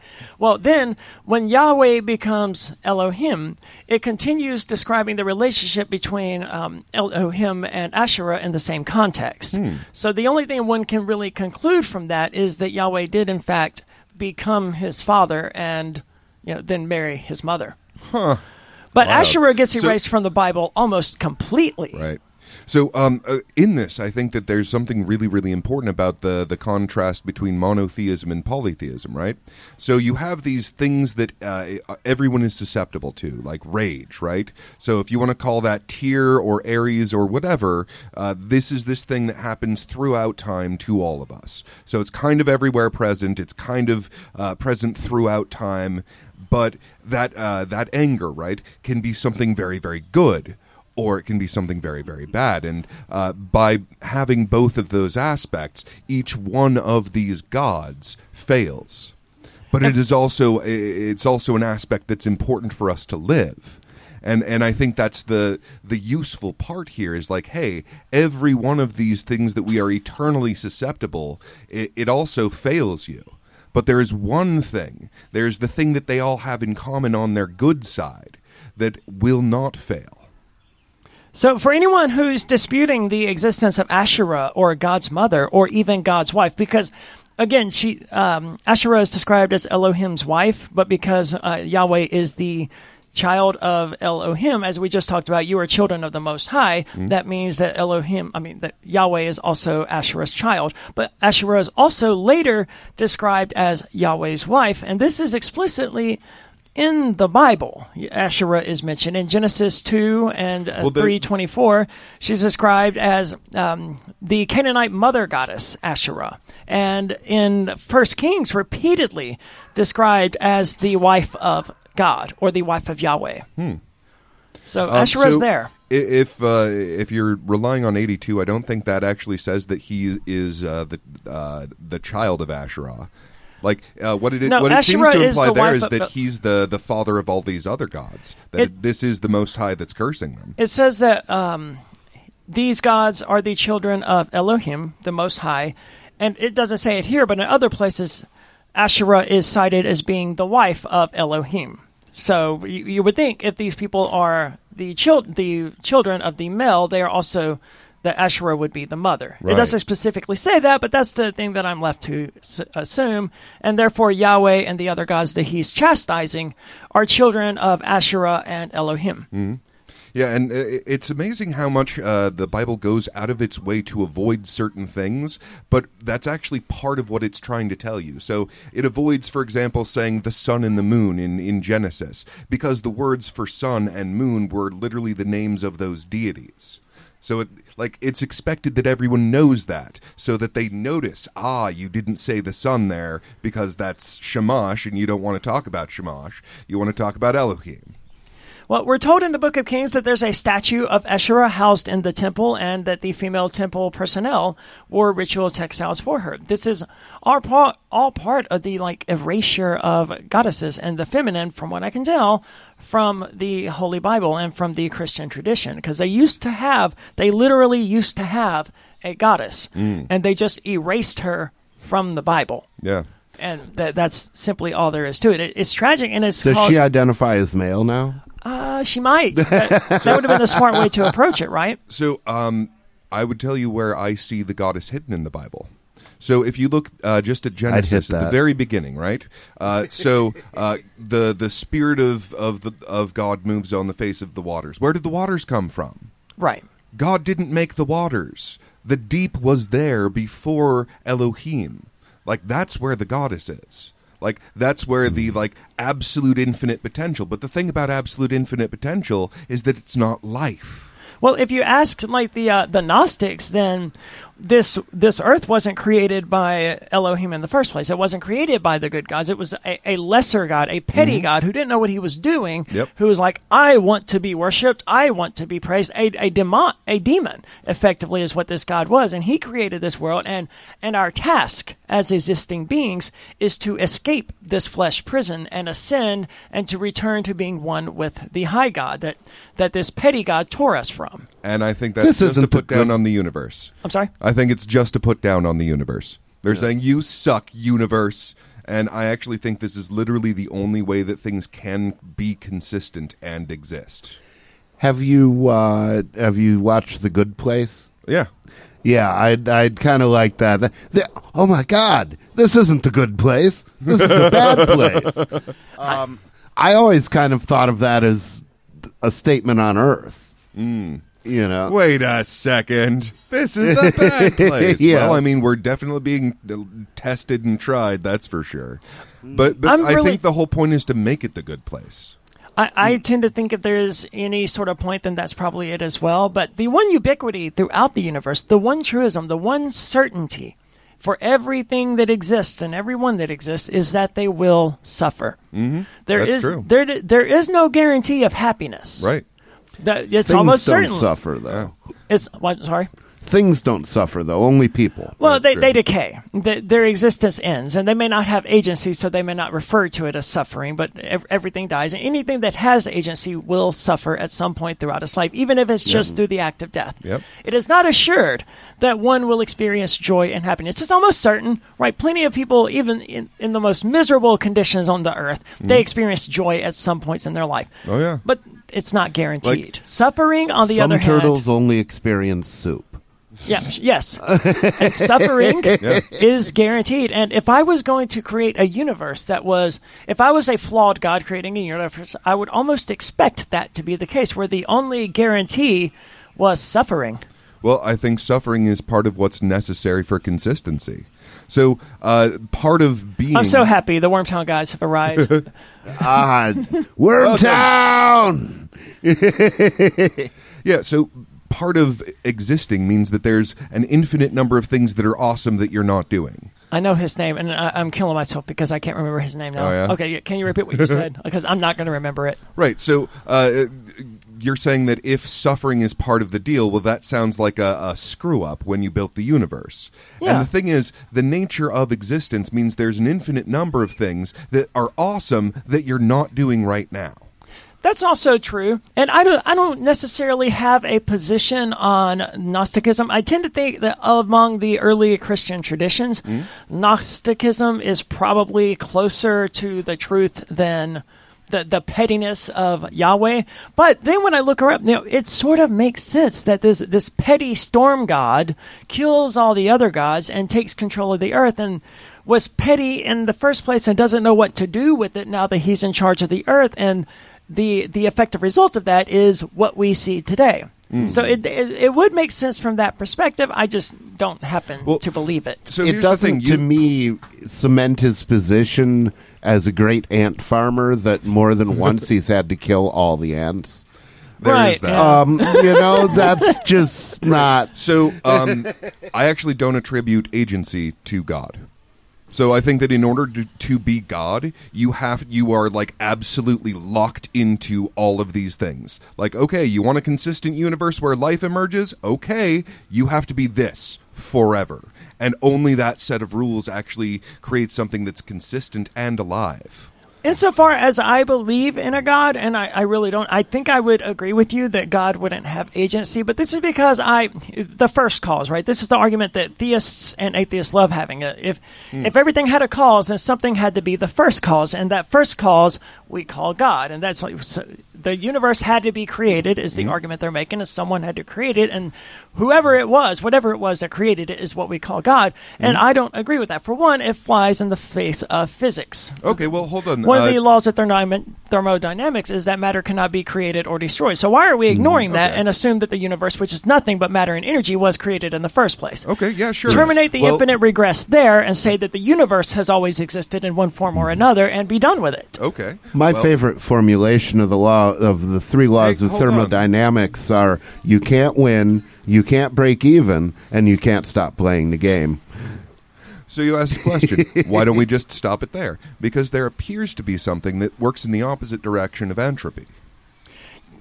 It depends on whether the universe is going to die in a hot death or a cold death. Well, but well, no. I mean, okay. So the- you, the you have, you have the- loss of heat everywhere as a as it a will part still of entropy, continue to exist, though. Entropy doesn't uh, remove matter and energy from the equation. It's only the form. It's only the form in which Right. it's changing. Right. So And we can still that it- stop it there. It's just still changing forms. Right, and the fact that it uh, uh, causes a higher and higher complexity is indicative of a different rule of existence, or law of physics, if you will, that is extropy.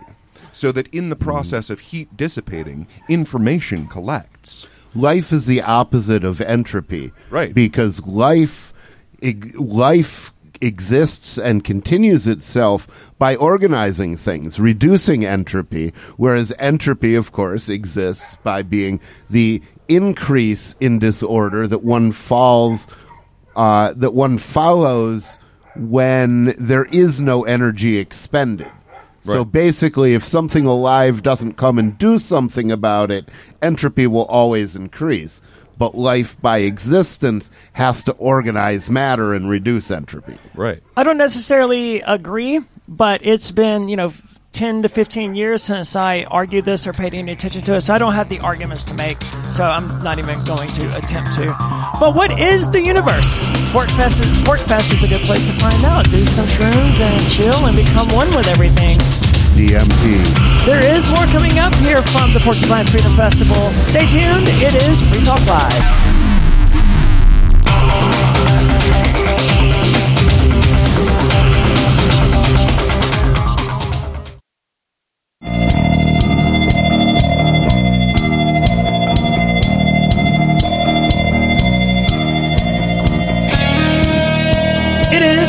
Live, and I may actually go through earlier. I have more music beds besides these two. Now, obviously, uh, last year at the Porcupine Freedom Festival, we had four music intros and four outros, and they Is were just. Well, yeah, well, it is to me. Well, we had four segments, and I assume most listeners know that we had four segments back then, and that now we're only doing two.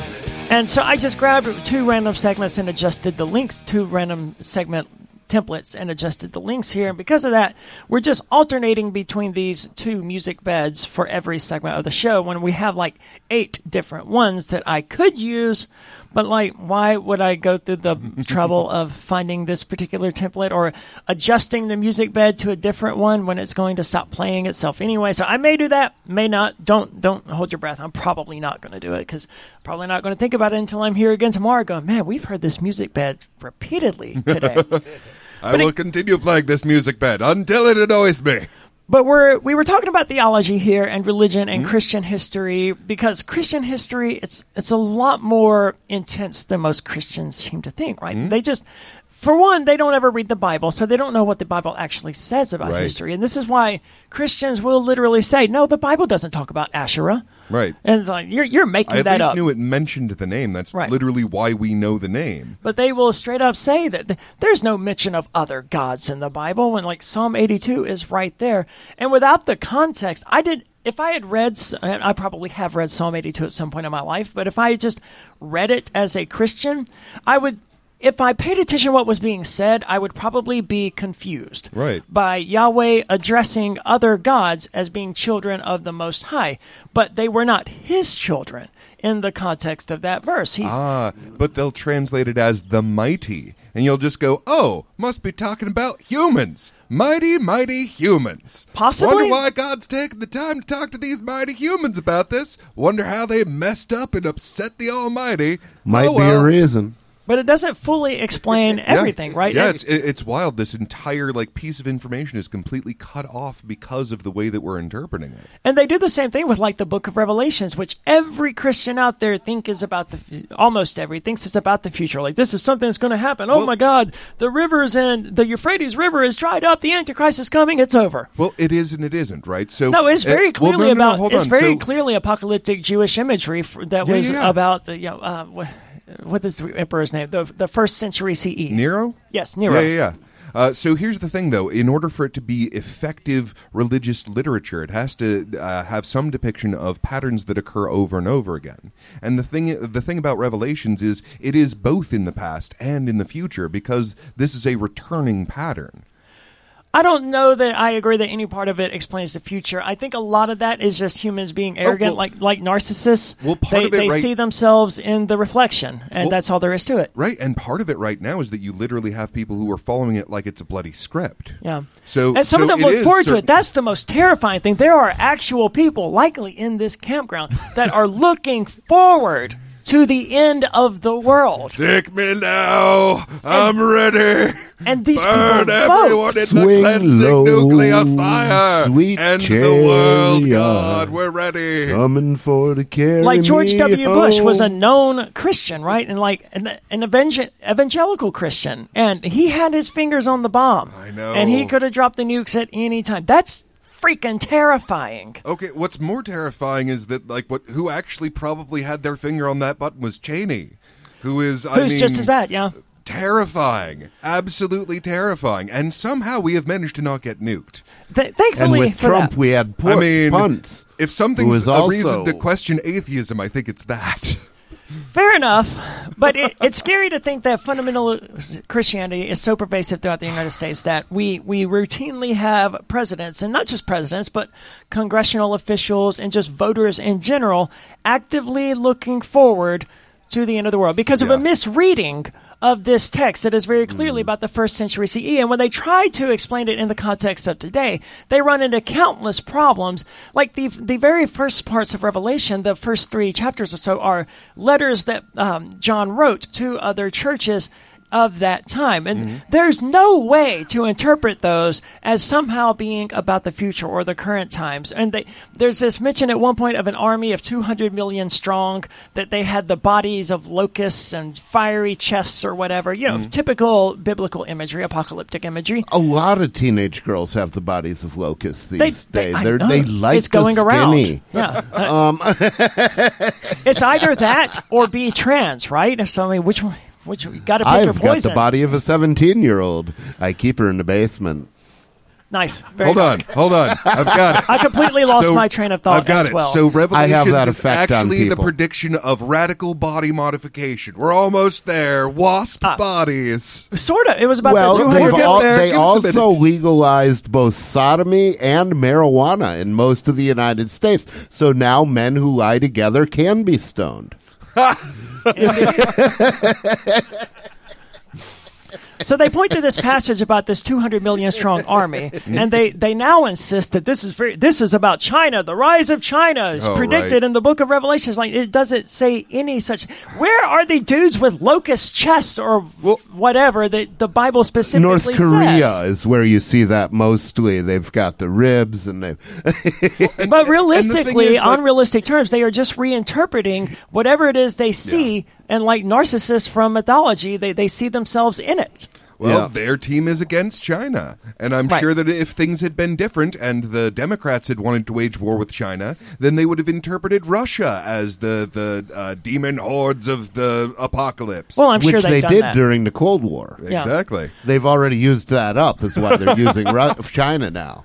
Right. I remember as I was growing up, my grandmother was super concerned about the Book of Revelation and stuff, right? Because there's no mention of the United States anywhere within the text, right? No, And, you'll like, have to go to the Mormon version for that. This was Uh, her what about the Whore concern. of Babylon? Isn't that, that was my frequently- argument. That was my argument later Yeah. on, right? It was this horde that interacted with all the other countries and New York! seems very clearly like the Yeah. United States, but I doubt that though, Well, because no, I no, love no, horrors. exactly, exactly. and- Like the no, that's exactly it. It does fit the pattern somewhat. That's why this is functional religious uh, text, is because it has a pattern to it. but that doesn't And, fit the yeah, pattern. That's us reading ourselves into Well, it. right, but that's here's- us telling it that it. That's us telling the Bible what it says, not it telling us what it Right. says. And the No, no, unfortunate you can't thing say is right that- because that's saying that you're wrong. Well, here's the thing. What people don't realize is that the flood is also in the future.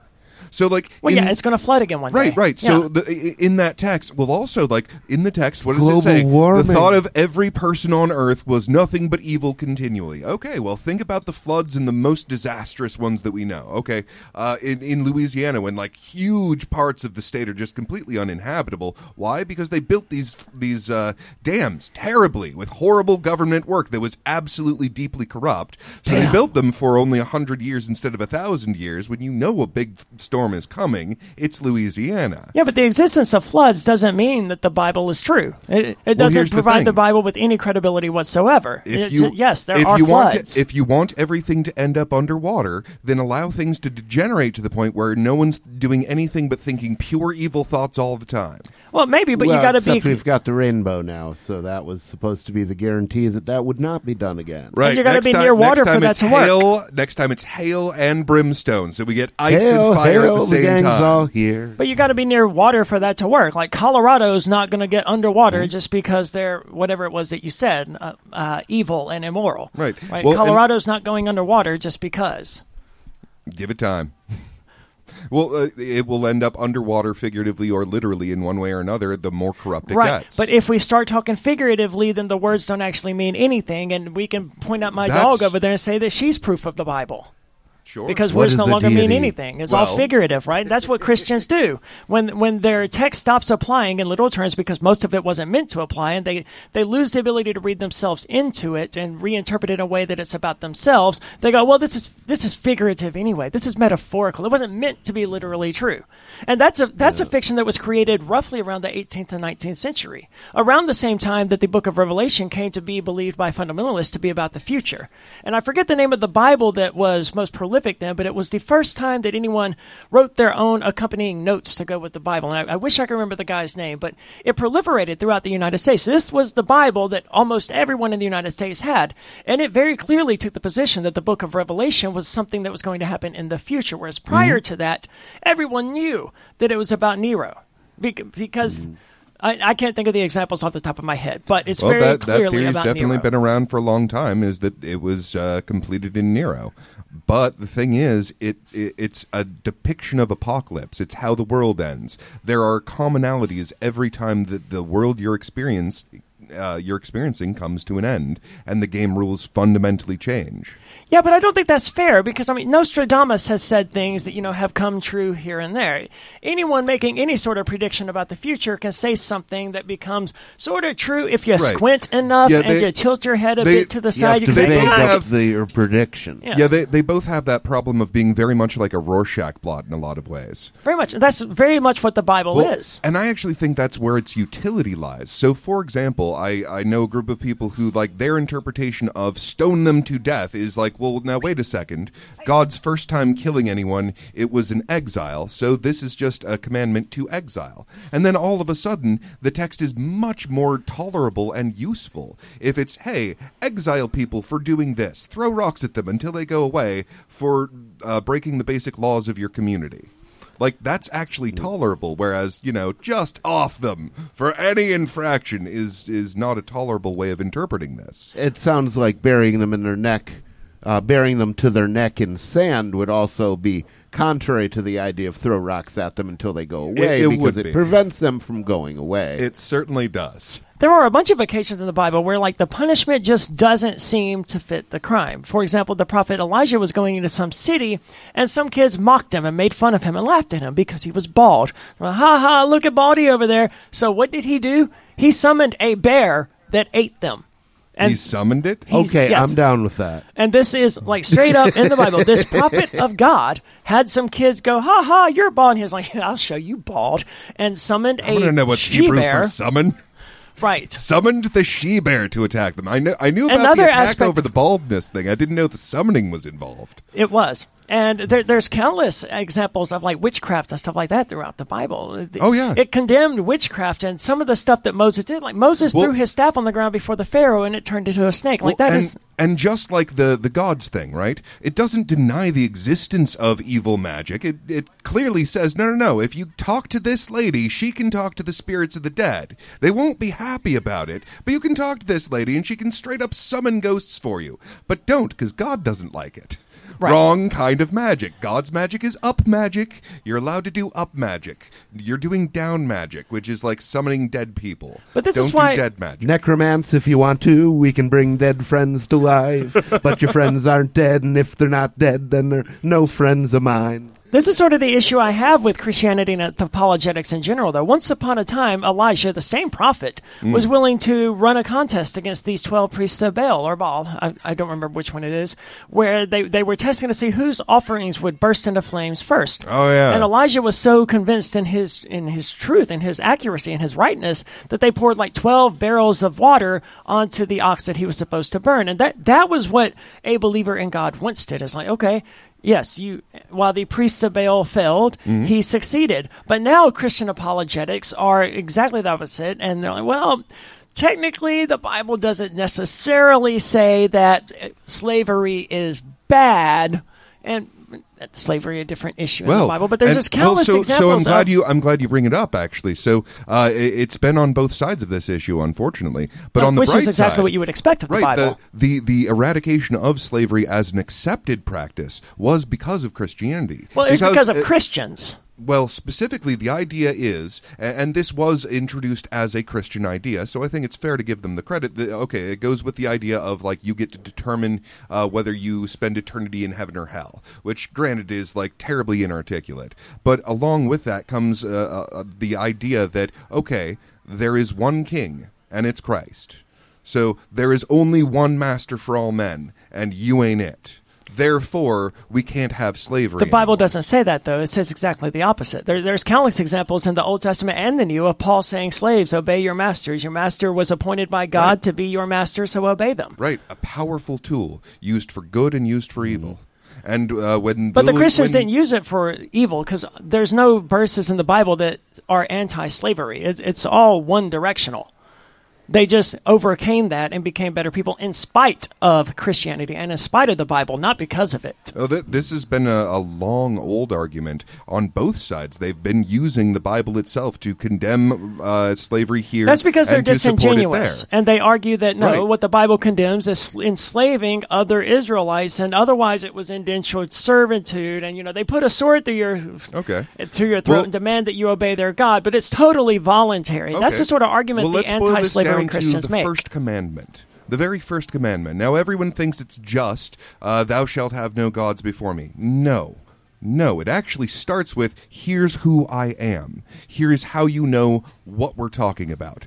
I am the Lord thy God who brought you out of Egypt, yes, out of the house of bondage. So, in case you didn't get the metaphor, Egypt, where you were slaves, I took you out of that. In case you didn't get that metaphor, I'm also going to follow it, yes, out of the house of bondage. So if you're talking hmm. about this idea, the definition for this idea, and I'm not saying they articulated it perfectly, but the hmm. definition for this idea is what brings you out of bondage. That is what you need to put in front of every other thing that distracts you or angers you or makes you giddy. That's the thing that you need to put first. That's the the the idea at the very bottom of it is Yeah, but what that only applies to you Israel. of What if I like that, that has absolutely nothing to do with them enslaving heathens who don't believe in Yahweh in the first place.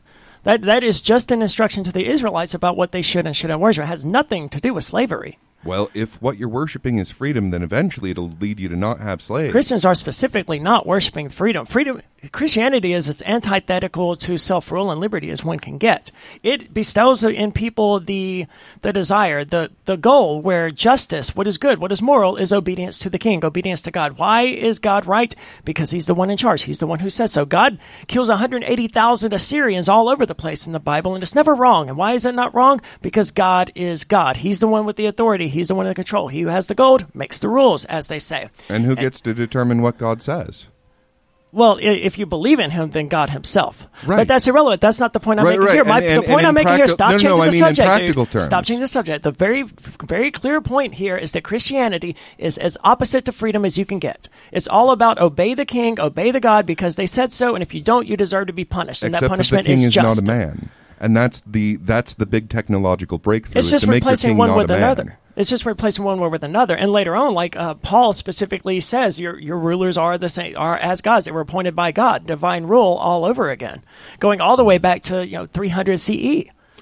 So there's I- been no period in Christian history where it was pro freedom. I really Except find when William Wilberforce led the entire abolition movement. I didn't say there were no Christians who were pro freedom. I said Christianity was never pro freedom. Well, it- it was the dominant form of That's like saying Christianity at the time. that's like saying that libertarianism is pro gay. It's not pro gay, right? Christianity also is not pro freedom. Just because I, as a libertarian, am pro gay doesn't mean that libertarianism is pro gay. Just because these Christians are pro freedom doesn't mean that Christianity Well, is pro freedom. It Well, depends on who you have speaking for God to you, because you get Well, to pick according who to the Christians, God. again, God speaks for himself. Hmm. And none of them Is can agree so? on what he has to say. Is that so? Because it seems Yeah. to me that all the Christians that you're complaining about are listening to some person speak for God. Well, that's what that's because I don't believe in their God. Their God doesn't exist, and that's all they actually have. Except that you can actually the fact like, that I'm acknowledging the fact that I'm acknowledging that they're speaking for God doesn't mean their God exists or has any sort of agency separate from them. It means exactly what what I've said. Is that they claim to be speaking for their God.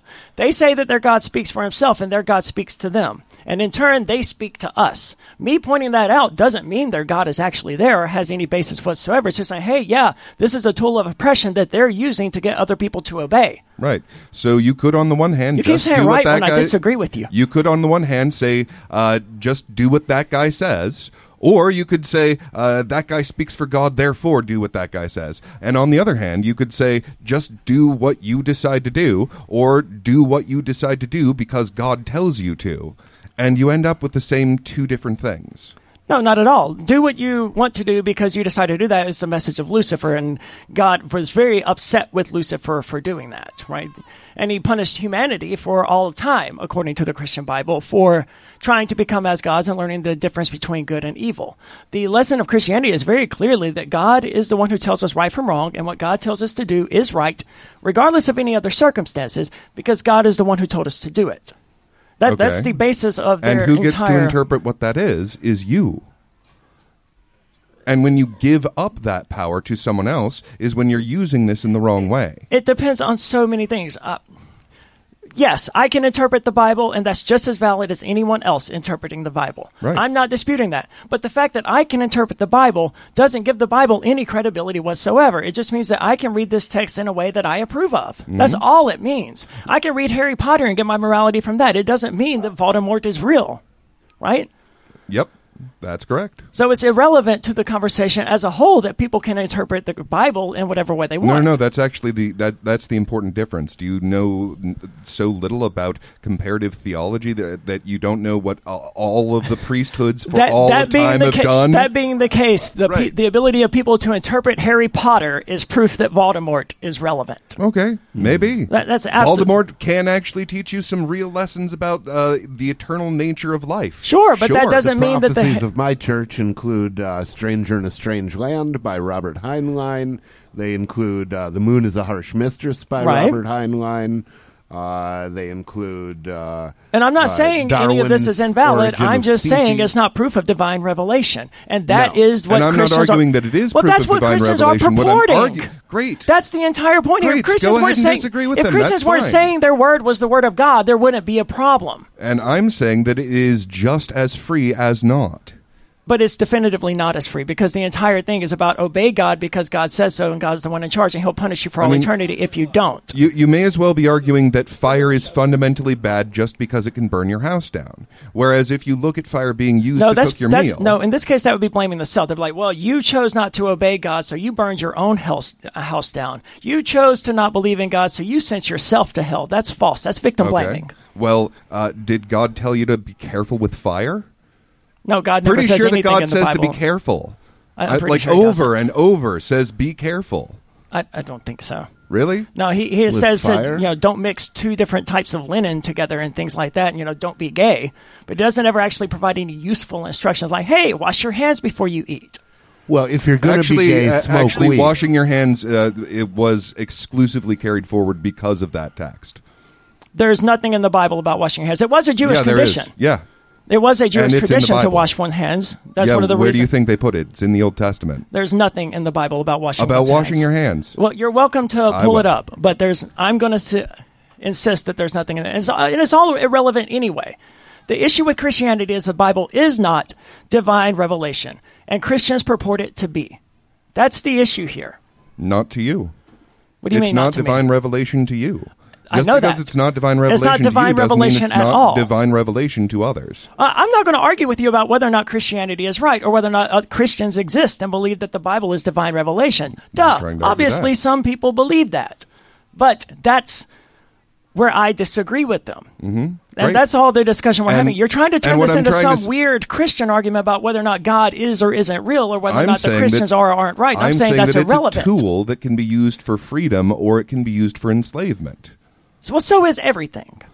But there's nothing so in the Bible that tool's suggests that freedom it's is good. The, it's not something that's inherent to Christianity for it to be enslaving. It gets used for enslaving. You can use no a no, no. Hold on. You can use a brick to nail some to nail a piece of a nail into a wood. You can you can use a brick to nail a nail into wood. Mm-hmm. That doesn't mean the brick is naturally a hammer. It doesn't mean that it's useful as a hammer. It doesn't mean that it is a hammer.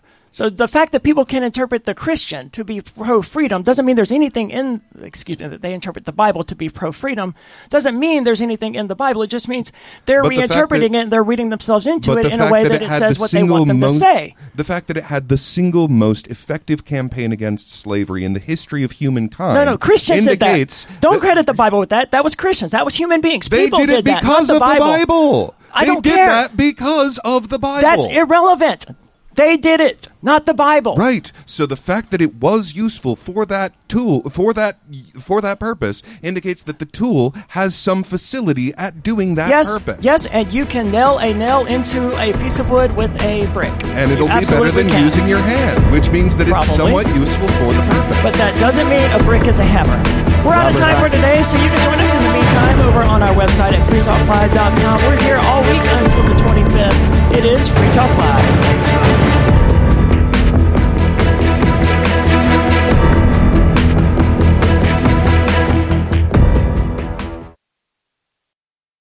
If you want to move to the free state and you're looking for some real estate, well, I know a guy who's really great. It's the realtor Mark Warden. Now you can learn more about the awesome things happening here in New Hampshire in our march toward liberty in our lifetime. Our friends at Porcupine Real Estate are hosting a series of webinars to educate you on the expanded freedoms enjoyed by New Hampshire citizens. Reserve your seat today at move.freetalklive.com. Topics include gun freedom, medical freedom, and political freedom victories. They also have a couple on best practices for moving to the free state and finding housing. These webinars are super helpful and free to attend once you've registered at move.freetalklive.com. Visit their YouTube channel, Porcupine Real Estate, for videos from past presentations and sign up for upcoming webinars for free at move.freetalklive.com. PorcupineRealestate.com.